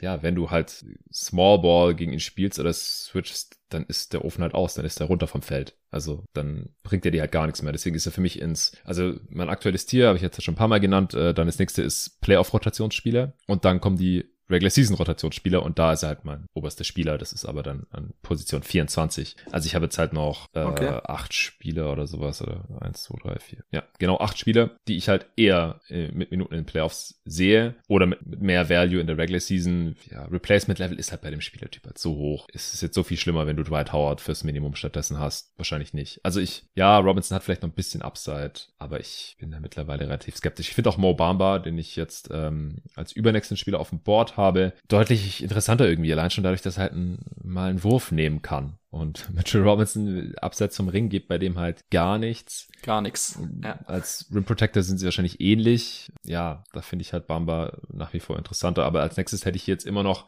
Duncan Robinson auf dem Board. Den habe ich als nächstes, ja, ja. aber ich finde, Robinson hat man doch auch jetzt gesehen, ähm, dass er halt auch vom Feld gespielt werden kann. Mir ist das auch ein bisschen zu One-Trick-Pony-mäßig jetzt. Ich, ich und, das und er war schon im idealen Kontext in der Hand-Off-Action ähm, Bam Adebayo Miami Heat Synergie Offense, so weißt du, also ähm, im, ich weiß nicht, ob ich im Vakuum Duncan Robinson so viel besser finde als paar andere Spieler. Aber ich habe ihn jetzt tatsächlich auch schon. Ja, dann, Bauchschmerzen. Dann, ja, gut, dann müssen wir da gar nicht so großartig drüber diskutieren, aber ich, ich glaube, das wird ein bisschen überzogen, dass er da vom Feld gespielt wurde, weil er passt halt nicht in das Switching-Scheme. Ja, weil dann holt sich der Gegner halt immer ihn ran und attackiert ihn. Und wenn es dann halt einen Spieler gibt, der ein mhm. ähnlich guter Shooter ist, aber defensiv ein bisschen besser ist wie Max Stross, dann spielt halt der stattdessen. Aber ich glaube halt, dass in allermeisten anderen Kontexten er halt nicht vom Feld gespielt wird, weil er einer der besten Shooter der Liga ist. Dann muss halt schon diese spezifische Konstellation da sein, dass es einen ähnlich guten Shooter gibt, der halt defensiv besser ist. Und das haben die meisten Teams halt wahrscheinlich nicht. Und ja, er wird seinen 80 Millionen Deal oder was er da bekommen hat von den Heat in der vorletzten Offseason nicht mehr wert sein, aber wird mir fast schon ein bisschen überzogen, dass er jetzt auf einmal so wertlos sein wird. Wir werden das auch sehen jetzt, glaube ich, dadurch, dass die Heat PJ Tucker verloren haben, werden wieder Minuten für ihn frei und sie können eh nicht mehr so viel switchen dann wird Duncan Robinson noch wieder mehr spielen. Und ja, die meisten Teams, die können sich wahrscheinlich leisten, so eine defensive Schwachstelle spielen zu lassen. Erstens und zweitens können sie sein krasses, krasses Shooting auch gut gebrauchen. War undrafted damals, ist auch schon relativ alt, äh, ist ja von, was hat er zuerst gespielt? Division 3 sogar, oder? 3, ja, genau. Ja. Genau, am College, also dritte College-Liga. So gut wie kein Spieler schafft es aus der dritten College-Liga jemals in der NBA. Auch aus, aus der zweiten, dann ist er noch irgendwie bei Michigan war es, oder? Gelandet. Genau. Und hat es dann noch, ohne gedraftet zu werden, ins Entwicklungsprogramm der Miami Heat geschafft und äh, dann ja diesen krassen Deal bekommen. Ich äh, ziehe ihn jetzt hier an 18 für die San Antonio Spurs, die damals Lonnie Walker, den vierten, bekommen haben, der hier auch noch auf dem Board wäre. Wen nimmst du jetzt an 19 für die Atlanta Hawks? Damals Kevin Herter, der ist jetzt schon weg. Ja, ich nehme jetzt erstmal Colin Sexton, ähm, muss jetzt vom Board, meiner Meinung nach. Auch wenn meiner Meinung nach äh, nicht. Ihn, ja, ach ja, keine Ahnung. Also das, das Ding halt bei Colin Sexton ist, ähm, genau, eigentlich nicht besonders äh, interessantes Skillset, beziehungsweise der Spielertypus, wie du schon umrissen hast, ähm, schießwütige kleine Guards ohne richtiges Playmaking und fragwürdige Defense. Ähm, auch schön damals von dir beschrieben oder von Tobi, dass er halt eher so, so eine Art Fake-Defense spielt, die halt sehr energisch und sehr mit krassem Einsatzwillen irgendwie aussieht, aber eigentlich ist es doch eher so paar wenige On-Ball-Action-Sequenzen, die man halt sieht. Und eigentlich ist das unterm Strich ein klarer Minus-Defender ähm, bei Sexton. Aber wie gesagt, ich finde halt so für eine Bankrolle ähm, ja, wenn er jetzt wieder fit ist, kann er dir zumindest halt ein bisschen Self-Creation, ähm, Scoring-Punch liefern, was eben dann situativ auch wichtig ist. Und er hat halt zumindest NBA-Skills. So, ne? Also sein Burst in, mit dem Ball in der Hand ist halt schon ziemlich gut und das halt gepaart eben mit dem Zug zum Korb. Ähm, klar, die Wurfeffizienz ist nicht gut und in der größeren Rolle haben wir schon gesehen, dass das einfach einfach nicht effizient ist und auch nicht besonders wertvoll dann für Teams, die auch dann irgendwann Richtung Playoffs gehen möchten. Ähm, von daher auch gar keine Frage, zwischen Garland und Sexton, auf wen man ähm, bauen sollte oder um wen man herum bauen sollte. Ja. ja. die Produktivität gibt jetzt für mich ein bisschen den Ausschlag, ehrlich gesagt. Ja, er ist halt ein, ist er ein Floor Raiser. Er ist halt jemand, der in einem schlechten Team irgendwie was machen kann, so ein bisschen Alleinunterhalter machen kann, aber ich messe dem halt relativ wenig Wert bei und habe jetzt noch drei andere Spieler vor ihm, also dauert jetzt nicht mehr lang, aber in äh, meinem aktuellen Tier mit den Rollenspielern mit Fragezeichen, da hat es halt nicht reingeschafft. Da habe ich jetzt den äh, vorhin schon erwähnten Mo Bamba noch drin, dann hätte ich auch noch den Anthony Merton vor ihm gehabt und dann im Playoff-Rotationsspieler. Ich sehe in Sexton halt schon einen potenziellen Playoff-Rotationsspieler, wir haben es halt noch nicht gesehen, äh, aber halt dann als Six-Man von der Bank. Irgendwie, und da habe ich auch noch zwei Spieler vor ihm. Der eine hat es schon bewiesen und der andere, da sehe ich halt noch ein bisschen mehr Upside, aber die muss ich jetzt noch nicht nehmen. Ich nehme jetzt Mobamba. Wie gesagt, der hat immer noch die, die Upside als äh, Stretch Rim Protector, hat immer noch die längste Wingspan der Liga. Das blitzt auch immer wieder hervor. Ich habe hier im Pod jetzt, glaube ich, schon viel zu oft diese Halbzeit gegen die Sixers in der letzten Saison äh, erwähnt. Da habe ich irgendwie nachts noch so kurz vorm ins Bett gehen um, um eins Sixers gegen Magic angemacht und Mobamba hat in der ersten Halbzeit irgendwie 26 Punkte gegen Joel Embiid gemacht oder sowas. Ich, ich muss das gleich nochmal nachschauen. Ich, ich habe es jetzt schon, glaube ich, dreimal gesagt und ich würde das gerne jetzt hier noch mit äh, Fakten unterfüttern und auf Basketball Reference gibt's ja die schönen Game Logs. Hier, genau. Orlando at Philly am 19. Januar 2022 war das. Und am Ende hat er nur 32 Punkte gehabt, aber ich bin mir sehr sicher, dass da die meisten dieser Punkte schon zur Halbzeit, äh, sechs Fouls, er hat auch noch ausgefault. Ja, Embiid hat er im dritten Viertel aufgedreht und hat Mobama mal kurz seine Grenzen aufgezeigt. Aber Mobama in dem Spiel mit äh, 7 von 8 Dreiern, 12 von 15 aus dem Feld und drei Blocks. Ja, also da, man sieht halt immer wieder so, was theoretisch möglich wäre. Es fehlt aus meiner Sicht dann halt im Endeffekt doch irgendwie am Spielverständnis. Er wird jetzt bei dem Magic auch so der dritte Big der Rotation sein, hinter dem bereits heute gedrafteten Wendell Carter Jr. und natürlich dem First Pick Paolo Bencaro und wahrscheinlich reicht es auch nicht für mehr, aber ich finde ihn halt immer noch interessanter als jetzt Mitch Robinson. Jared Vanderbilt kommt dann auch noch zwischen Bamba und Robinson. Und damals wurde er in 6 gepickt, ne, Obama. 21. Pick und wir können jetzt gerne für die letzten 10 Picks dazu übergehen, Name raushauen, ein, zwei Sätze zur Begründung und wenn der andere da nicht irgendwie ganz anderer Meinung ist, dann direkt der nächste Pick. ja, ich habe Jared Vanderbilt, toller Defender in dem ähm, Scheme der Timberwolves hat man gesehen, was er für ein guter Roma ist. Toller Help Defender hinten in der Backline, ähnlich wie Robert Williams, nur dass er halt offensiv deutlich weniger anzubieten hat. Der Dreier ist völlig shaky, man hat versucht ihn da ein bisschen äh, in der Ecke zu parken, aber das hat nicht funktioniert. Er wird halt auch gar nicht verteidigt. Im Dunker-Spot steht er dann auch öfters nur rum.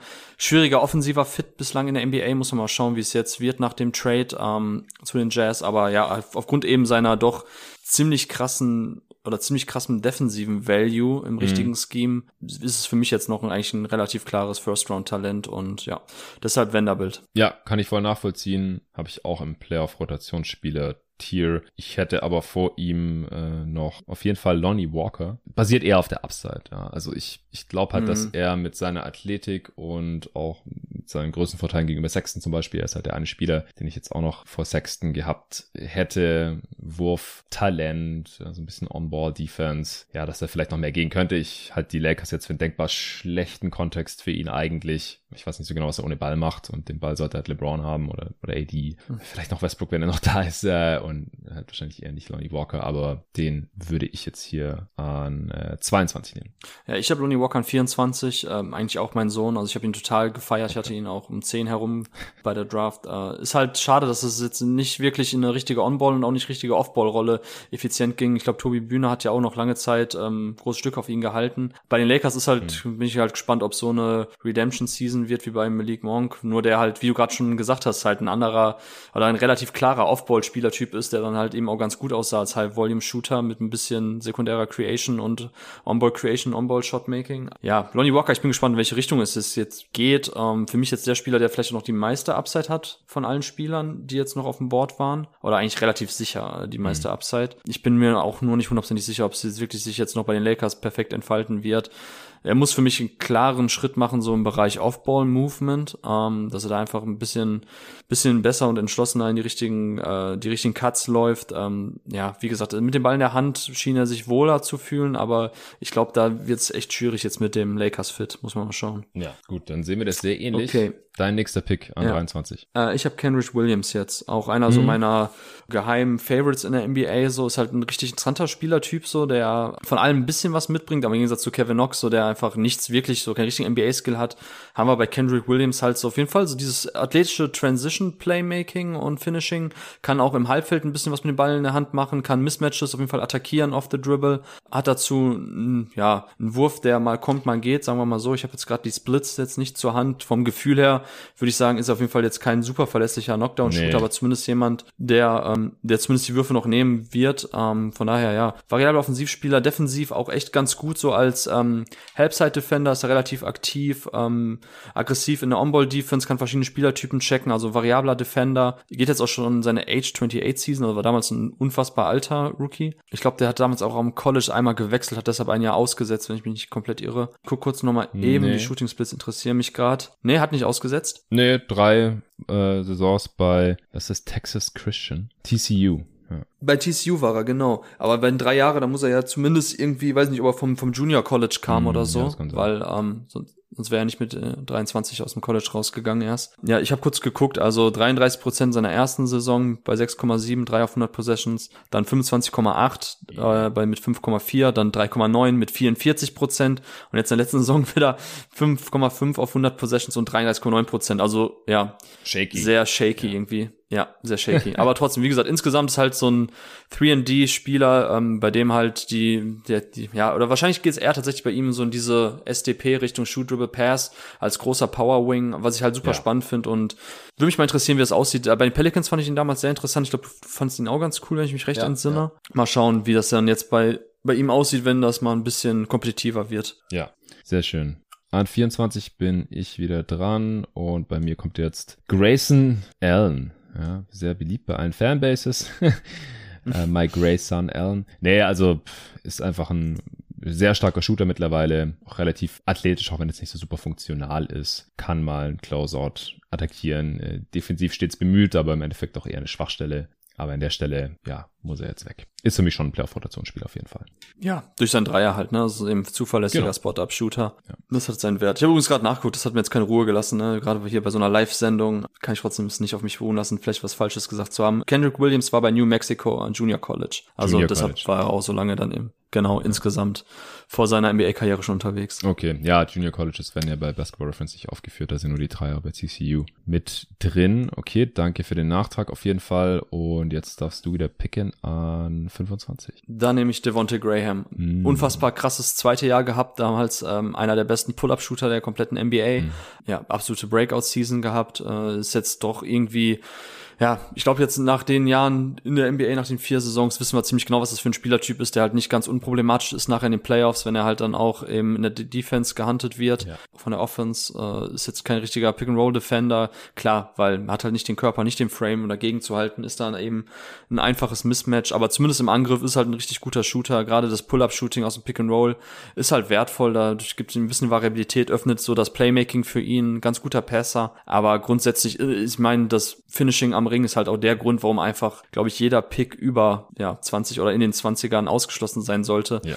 Ähm, das war ja, ich, ich meine, er war einer der ineffizientesten Finisher überhaupt unter allen Guards in den ersten drei Jahren, das wenn ich mich nicht komplett täusche. Ja. Also ja, also ist halt ein Two-Level-Scorer mit Midrange und mit äh, Dreier, aber halt 0,0 am Korb, kommt halt nicht dahin, kann da nicht finishen, kriegt kaum Paint-Touches, weshalb er eben dann doch als, als On-Ball-Creator und Playmaker eingeschränkt ist und ja, aber jetzt an der Stelle finde ich ihn eben aufgrund seines Shootings und wenn es dann am Ende des Tages halt doch jetzt äh, in der zweiten Hälfte seiner NBA-Karriere eher Richtung, ja, weiß nicht, Backup-Guard, ein bisschen so Mikrowelle von der Bank wird, dann ist es trotzdem okay. Also ja, für mich weiterhin klares Erst-Round, äh, First-Round-Talent. Aber ich meine, ich habe ihn teilweise schon bei den ersten Redrafts letztes Jahr oder so in der Lottery gesehen oder auch irgendwie um zwölf herum. Das äh, passt dann doch jetzt nicht für mich wirklich zusammen. Nee. Ähm, ja, ich weiß nicht, wo hast, wo hast du Devonta Graham? Äh, ich habe den nur bei den Regular-Season-Rotationsspielern.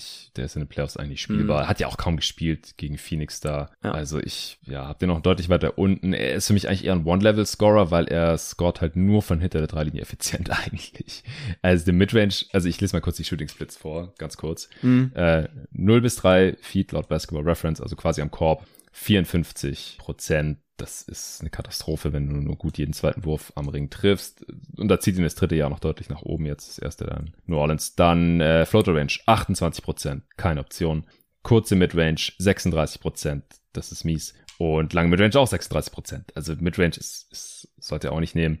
Und äh, Dreier Quote ist äh, 36% bei extrem hohem Volumen. Das ja, kann man machen. Aber dann ist er defensiv halt auch noch eine Katastrophe. Ich glaube, der gibt mehr ab, als er vorne macht. Und dann, ja, es ist für mich kein, kein wertvoller Spielertyp mehr. Ja, in der Regular Season kann er mal heiß laufen, kann ein bisschen passen. Aber ich hätte jetzt ja noch einige andere Spieler auf dem Board vor ihm. Und einer davon ist ein Guard, der schon äh, seine Playoff-Tauglichkeit bewiesen hat. Und das ist Gabe Vincent von dem Miami Heat. Auch er undrafted, äh, genauso wie Kendrick Williams übrigens auch jetzt hier dann damit äh, der dritte zusammen äh, mit seinem Teammate bei Miami Heat mit äh, Duncan Robinson. Also auch ein äh, nice Find wieder von den Heat. Ja, defensiv kann er attackiert werden, einfach weil er klein ist, aber ich finde da gar nicht so mies, ehrlich gesagt. Also entsprechend seinen körperlichen Voraussetzungen kann er da schon was machen, ist ein, ein starker Shooter auf jeden Fall und, und kann halt in den Playoffs eingesetzt werden, ganz im Gegensatz zu Graham.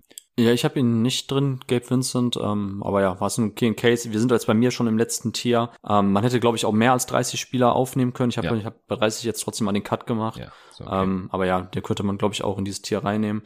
Äh, ich habe jetzt als nächstes ähm, Jay Sean Tate. Ähm, ist halt ein schwieriger Fall. Mm. Hast du ihn noch drin bei dir? Nee, ich glaube, den äh, habe ich übersehen.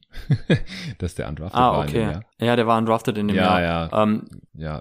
Sonst, sonst hätte ich ihn jetzt gehabt? hier, sonst oder? hätte ich ihn jetzt auch hier so. Genau, der okay. fällt ja so ein bisschen in die Kendrick Williams Kategorie. Genau, genau, genau, richtig. Ja, ist halt sah jetzt defensiv echt stark aus, auch ein sehr guter Switch-Defender, ähm, wahrscheinlich auch Scheme-versatil, äh, also kann auch tatsächlich dann irgendwie auch in manchen Matchups da so den primären äh, Lockdown-Defender auf dem Flügel gegen den Ballhändler des anderen Teams geben ähm, oder halt als Help-Defender irgendwo hinten in der Backline stehen. Äh, ist halt ist halt ein großes Fragezeichen, wie wertvoll sein offensives Skillset wirklich ist, ähm, gerade dann auch in den Playoffs, weil er ist schon gut und auch interessant, wenn er den Ball in der Hand hält, aber weil eben einerseits sein Shooting halt überhaupt nicht da ist, du willst ihn halt eigentlich wenig Offball haben, sondern versuchst ihn eher als so, ja, als so Weirdo Onball Creator irgendwie einzubinden in manchen Sets. Mhm. Hat er auch ein echt gutes Auge und gutes Passspiel, aber ist halt ein beschränkter Scorer, so. Und wenn er irgendwie so, ja, als Pick-and-Roll Playmaker irgendwie leicht gegen ihn zu schemen ist und auch sonst in Isolations man ihm eher da den Platz lässt, so, dann weiß ich nicht, wie sehr sein Scoring und sein Playmaking zur Entfaltung kommen können. Und wenn er dafür nicht gut genug ist für eine On-Ball-Rolle, so und Off-Ball eigentlich kaum einzusetzen ist, abseits halt von ein bisschen Cuts und bisschen so, ja, Screen, Slipping und dann zum Korb abrollen. Ist halt die Frage, wie wertvoll Tate wirklich so in High-Level-Situation ist. Das haben wir noch nicht gesehen. Da gibt's auf jeden Fall Fragezeichen. Aber jetzt so in, in der Position, wo wir sind, würde ich ihn nehmen. Klar, es fehlen halt am Anfang die NBA-Jahre. Er war ja erstmal im Ausland aktiv, ja. nachdem er bei Ohio State am College war. Ähm, dadurch ist er halt jetzt auch schon ein sehr alter Rookie und Sophomore gewesen. Ja, von daher, das muss man ja jetzt mit einpreisen, ne, dass uns da ein bisschen jetzt eben auch die Produktivität von manchen Jahren fehlt, die andere Spieler halt schon haben. Ja, genau, da fehlen halt einfach zwei Jahre. Seine NBA-Karriere ist erst halb so lang wie die seiner restlichen Class, aber ich finde sein Skillset schon interessant genug, mhm. dass ich ihn jetzt hier auch noch genommen hätte. Äh, ich weiß nicht, ob ich ihn ins Playoff-Rotationsspieler oder ins Regular Season-Rotationsspieler hier reingeschoben hätte. Wahrscheinlich ans untere Ende der Playoff-Rotationsspieler, auch wenn er das noch nicht beweisen konnte. Aber jetzt habe ich kein Spieler mehr dieses Tiers. Auch ich bin im letzten Tier angekommen. Regular Season-Rotationsspieler. Davon gepickt wurden schon äh, Mitch Robinson und Devon Graham. Und der jetzt noch verbleibende höchste Spieler ist Landry Shamet bei mir. Bei mir auch, ja. Ja, also wir haben jetzt, glaube ich, schon gesehen, dass er in den Playoffs nicht so richtig spielbar ist. Auch er wird attackiert und ist dann auch äh, offensiv nicht konstant äh, genug. Ähm, ist natürlich in erster Linie ein Shooter, ist ein bisschen sneaky, athletisch, kann man Closeout attackieren, kann er eher so ein bisschen auch als Playmaker in die Liga, ist da aber auch nicht so wirklich gut genug. Also müsste halt eigentlich in allen Aspekten noch ein bisschen besser sein, um halt zu rechtfertigen, in den Playoffs noch mehr zu spielen. Also weil halt so eine defensive Schwachstelle ist, hat jetzt für Phoenix letztes Jahr 16 Minuten gespielt. Über die Karriere in den Playoffs für die Clippers und Nets 19 äh, Minuten. Im Schnitt hat er 35 Prozent seiner Dreier getroffen, 5 Punkte pro Spiel. Also ja, ist für mich kein überzeugender Playoff-Rotationsspieler und deswegen jetzt halt in die, dieses Tier reingerutscht. Mhm, okay, ja, nee, wie gesagt, ich hätte ihn jetzt auch an der Stelle genau okay. mit den Punkten. Ähm, ich habe jetzt als nächstes Jordan McLaughlin. Dein, ähm, dein letzter Pick heute übrigens, an 29 jetzt. Ja. Mein letzter Pick, genau, Jordan McLaughlin, ähm, klassischer Backup, Point Guard, Aufbauspieler, ja, alter Schule in Anführungszeichen. Fand ich jetzt in den Playoffs hat er eine ganz gute Rolle gespielt. Ist halt jemand, der einfach die Laden laufen lässt, der wirklich ein gutes ähm, Pick-and-Roll-Playmaking-Talent besitzt, also zumindest aber ein gutes Auge verfügt, die richtigen Pässe zur richtigen Zeit anbringen kann auch ein bisschen Rim Pressure mitbringt. Ähm, der Wurf ist halt jetzt etwas shaky, was ihn natürlich dann auch einschränkt, gerade wenn er eine größere Rolle einnehmen würde. Aber ich fand ihn eigentlich spannend. So, ich meine, er geht jetzt in seine Age 26 Season, ähm, hatte jetzt in der letzten Saison, ist eigentlich krass, so 3,8 Punkte nur, hatte, wie gesagt, eine sehr marginale Rolle gespielt. Ähm, aber ich glaube jetzt so grundsätzlich von den Spielertypen, die wir noch haben, ich hatte auch jetzt kurz über Marvin Bagley nachgedacht, einfach Flyer jetzt auf ihn bringen, aber ähm, ja. ja. ich, ich entscheide mich dann doch jetzt für den etwas, äh, oder für McLaughlin so als wahrscheinlich noch besten Pick-and-Roll Playmaker, Backup Point Guard, den wir haben. Ist schon tough, dass du jetzt hier McLaughlin draftest mit 3,8 Punkten pro Spiel äh, vor Kendrick Nunn und Marvin Bagley. Die hätte ich Marvin Bagley, ja, genau. Also ich hätte jetzt Bagley hier auch noch, äh, Kendrick Nunn auch. Ich hätte auch Nunn vor Bagley, ehrlich gesagt, weil ich weiß halt immer noch nicht genau, was Marvin Bagley bei einem Winning Team genau macht. Ich weiß nicht mehr, welche Position er da verteidigen will. Vierer eigentlich nicht, Fünfer aber auch nicht. Äh, offensiv ist jetzt nicht so super überzeugend. Ähm, ich fand er sehr passend da zu Beginn. Stärken in Transition und beim Rebounding. Yay. äh, ich verstehe überhaupt nicht, was der Deal soll, den er da jetzt bekommen hat von den Detroit Pistons. Ja, gut, er macht halt irgendwie, wenn er spielt, 16 Punkte, 8 Rebounds ah, er müsste halt sich noch in so vielen Bereichen verbessern. Shooting und oder Playmaking und oder Defense im Allgemeinen, um halt ein guter Rotationsspieler zu sein bei einem Team, was, irgendwo hin will. Ach, Javon Carter hätte ich auch noch vor Bagley, sehe ich gerade, weil der ist halt ein 3D-Guard wenigstens und hat bei den Bucks in den letzten Playoffs äh, relevante Minuten gesehen. In dem Tier habe ich ansonsten noch Shake Milton, Aaron Holiday und Hamidou Diallo und dann, dann hört es aber auch auf.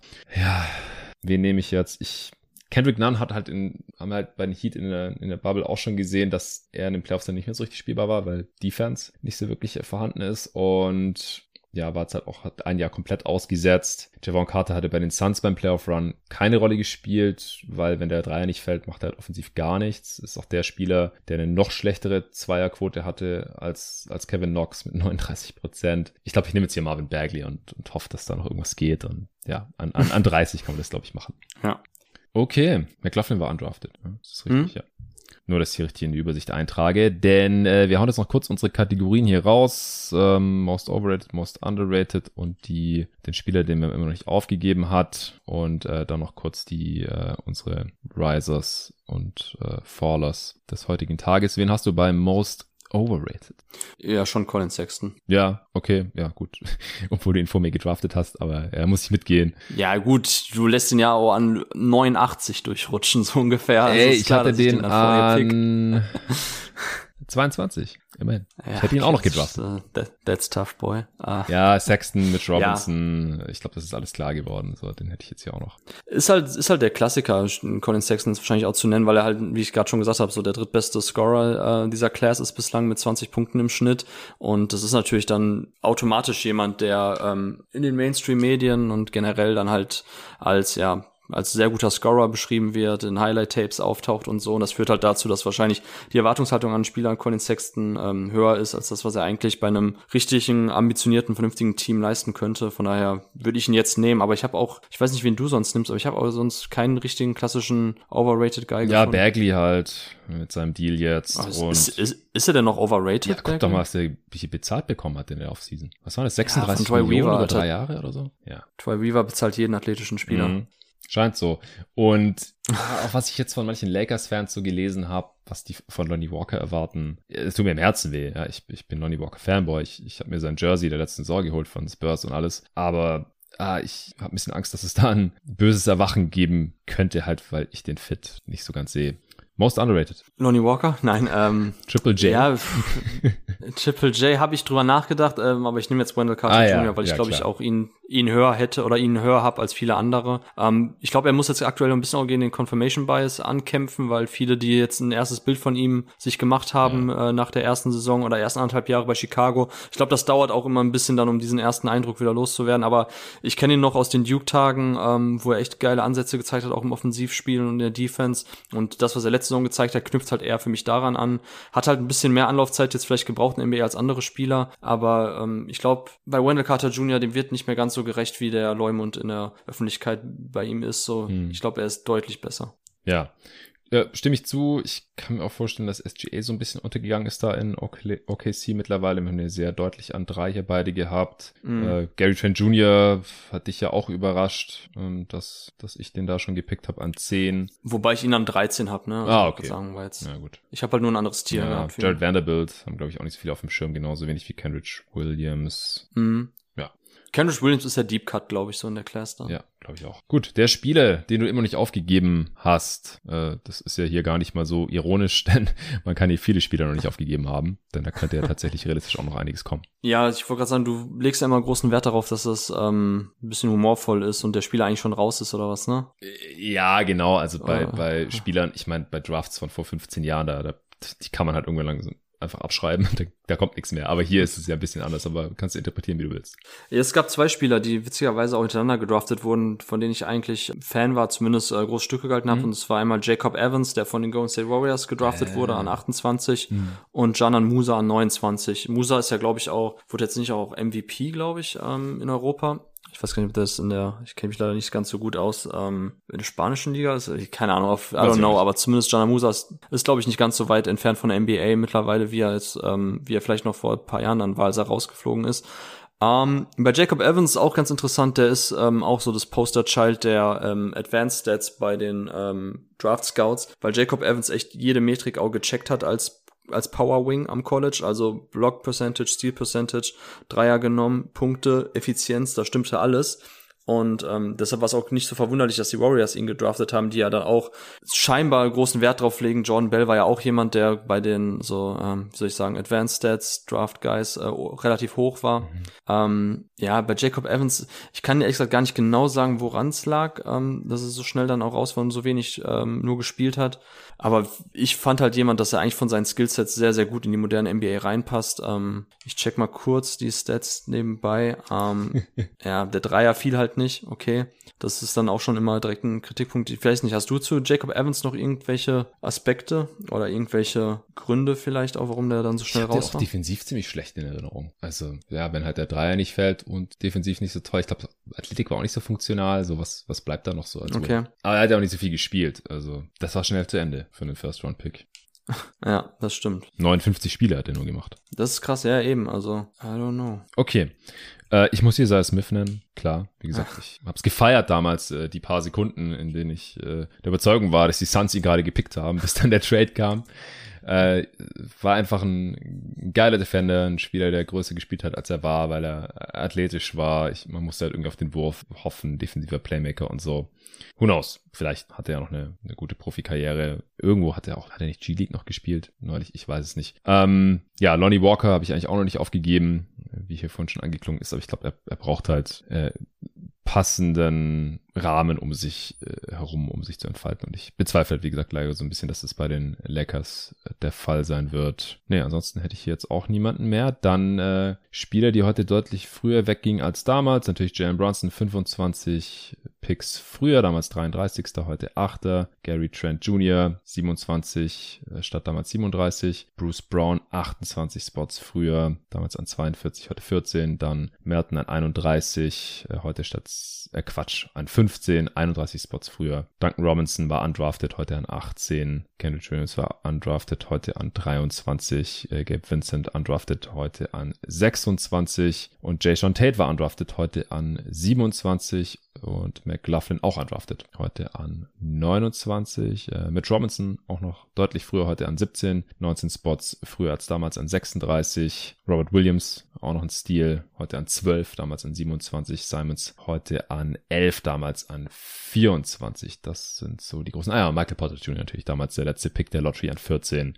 Heute an 4, 10 Spots früher, auch SGA 8 Spots früher, von 11 auf 3. Das ist ein ziemlicher Stil. Spieler, die äh, abgestürzt sind, aber trotzdem heute noch in unseren Top 30 gelandet sind. Äh, Sexton von 8 auf 19 und Mo Bamba von 6 auf 20 äh, runtergecrashed. Und Marvin Bagley natürlich ja von 2 auf 30, 28 Spots abgerutscht.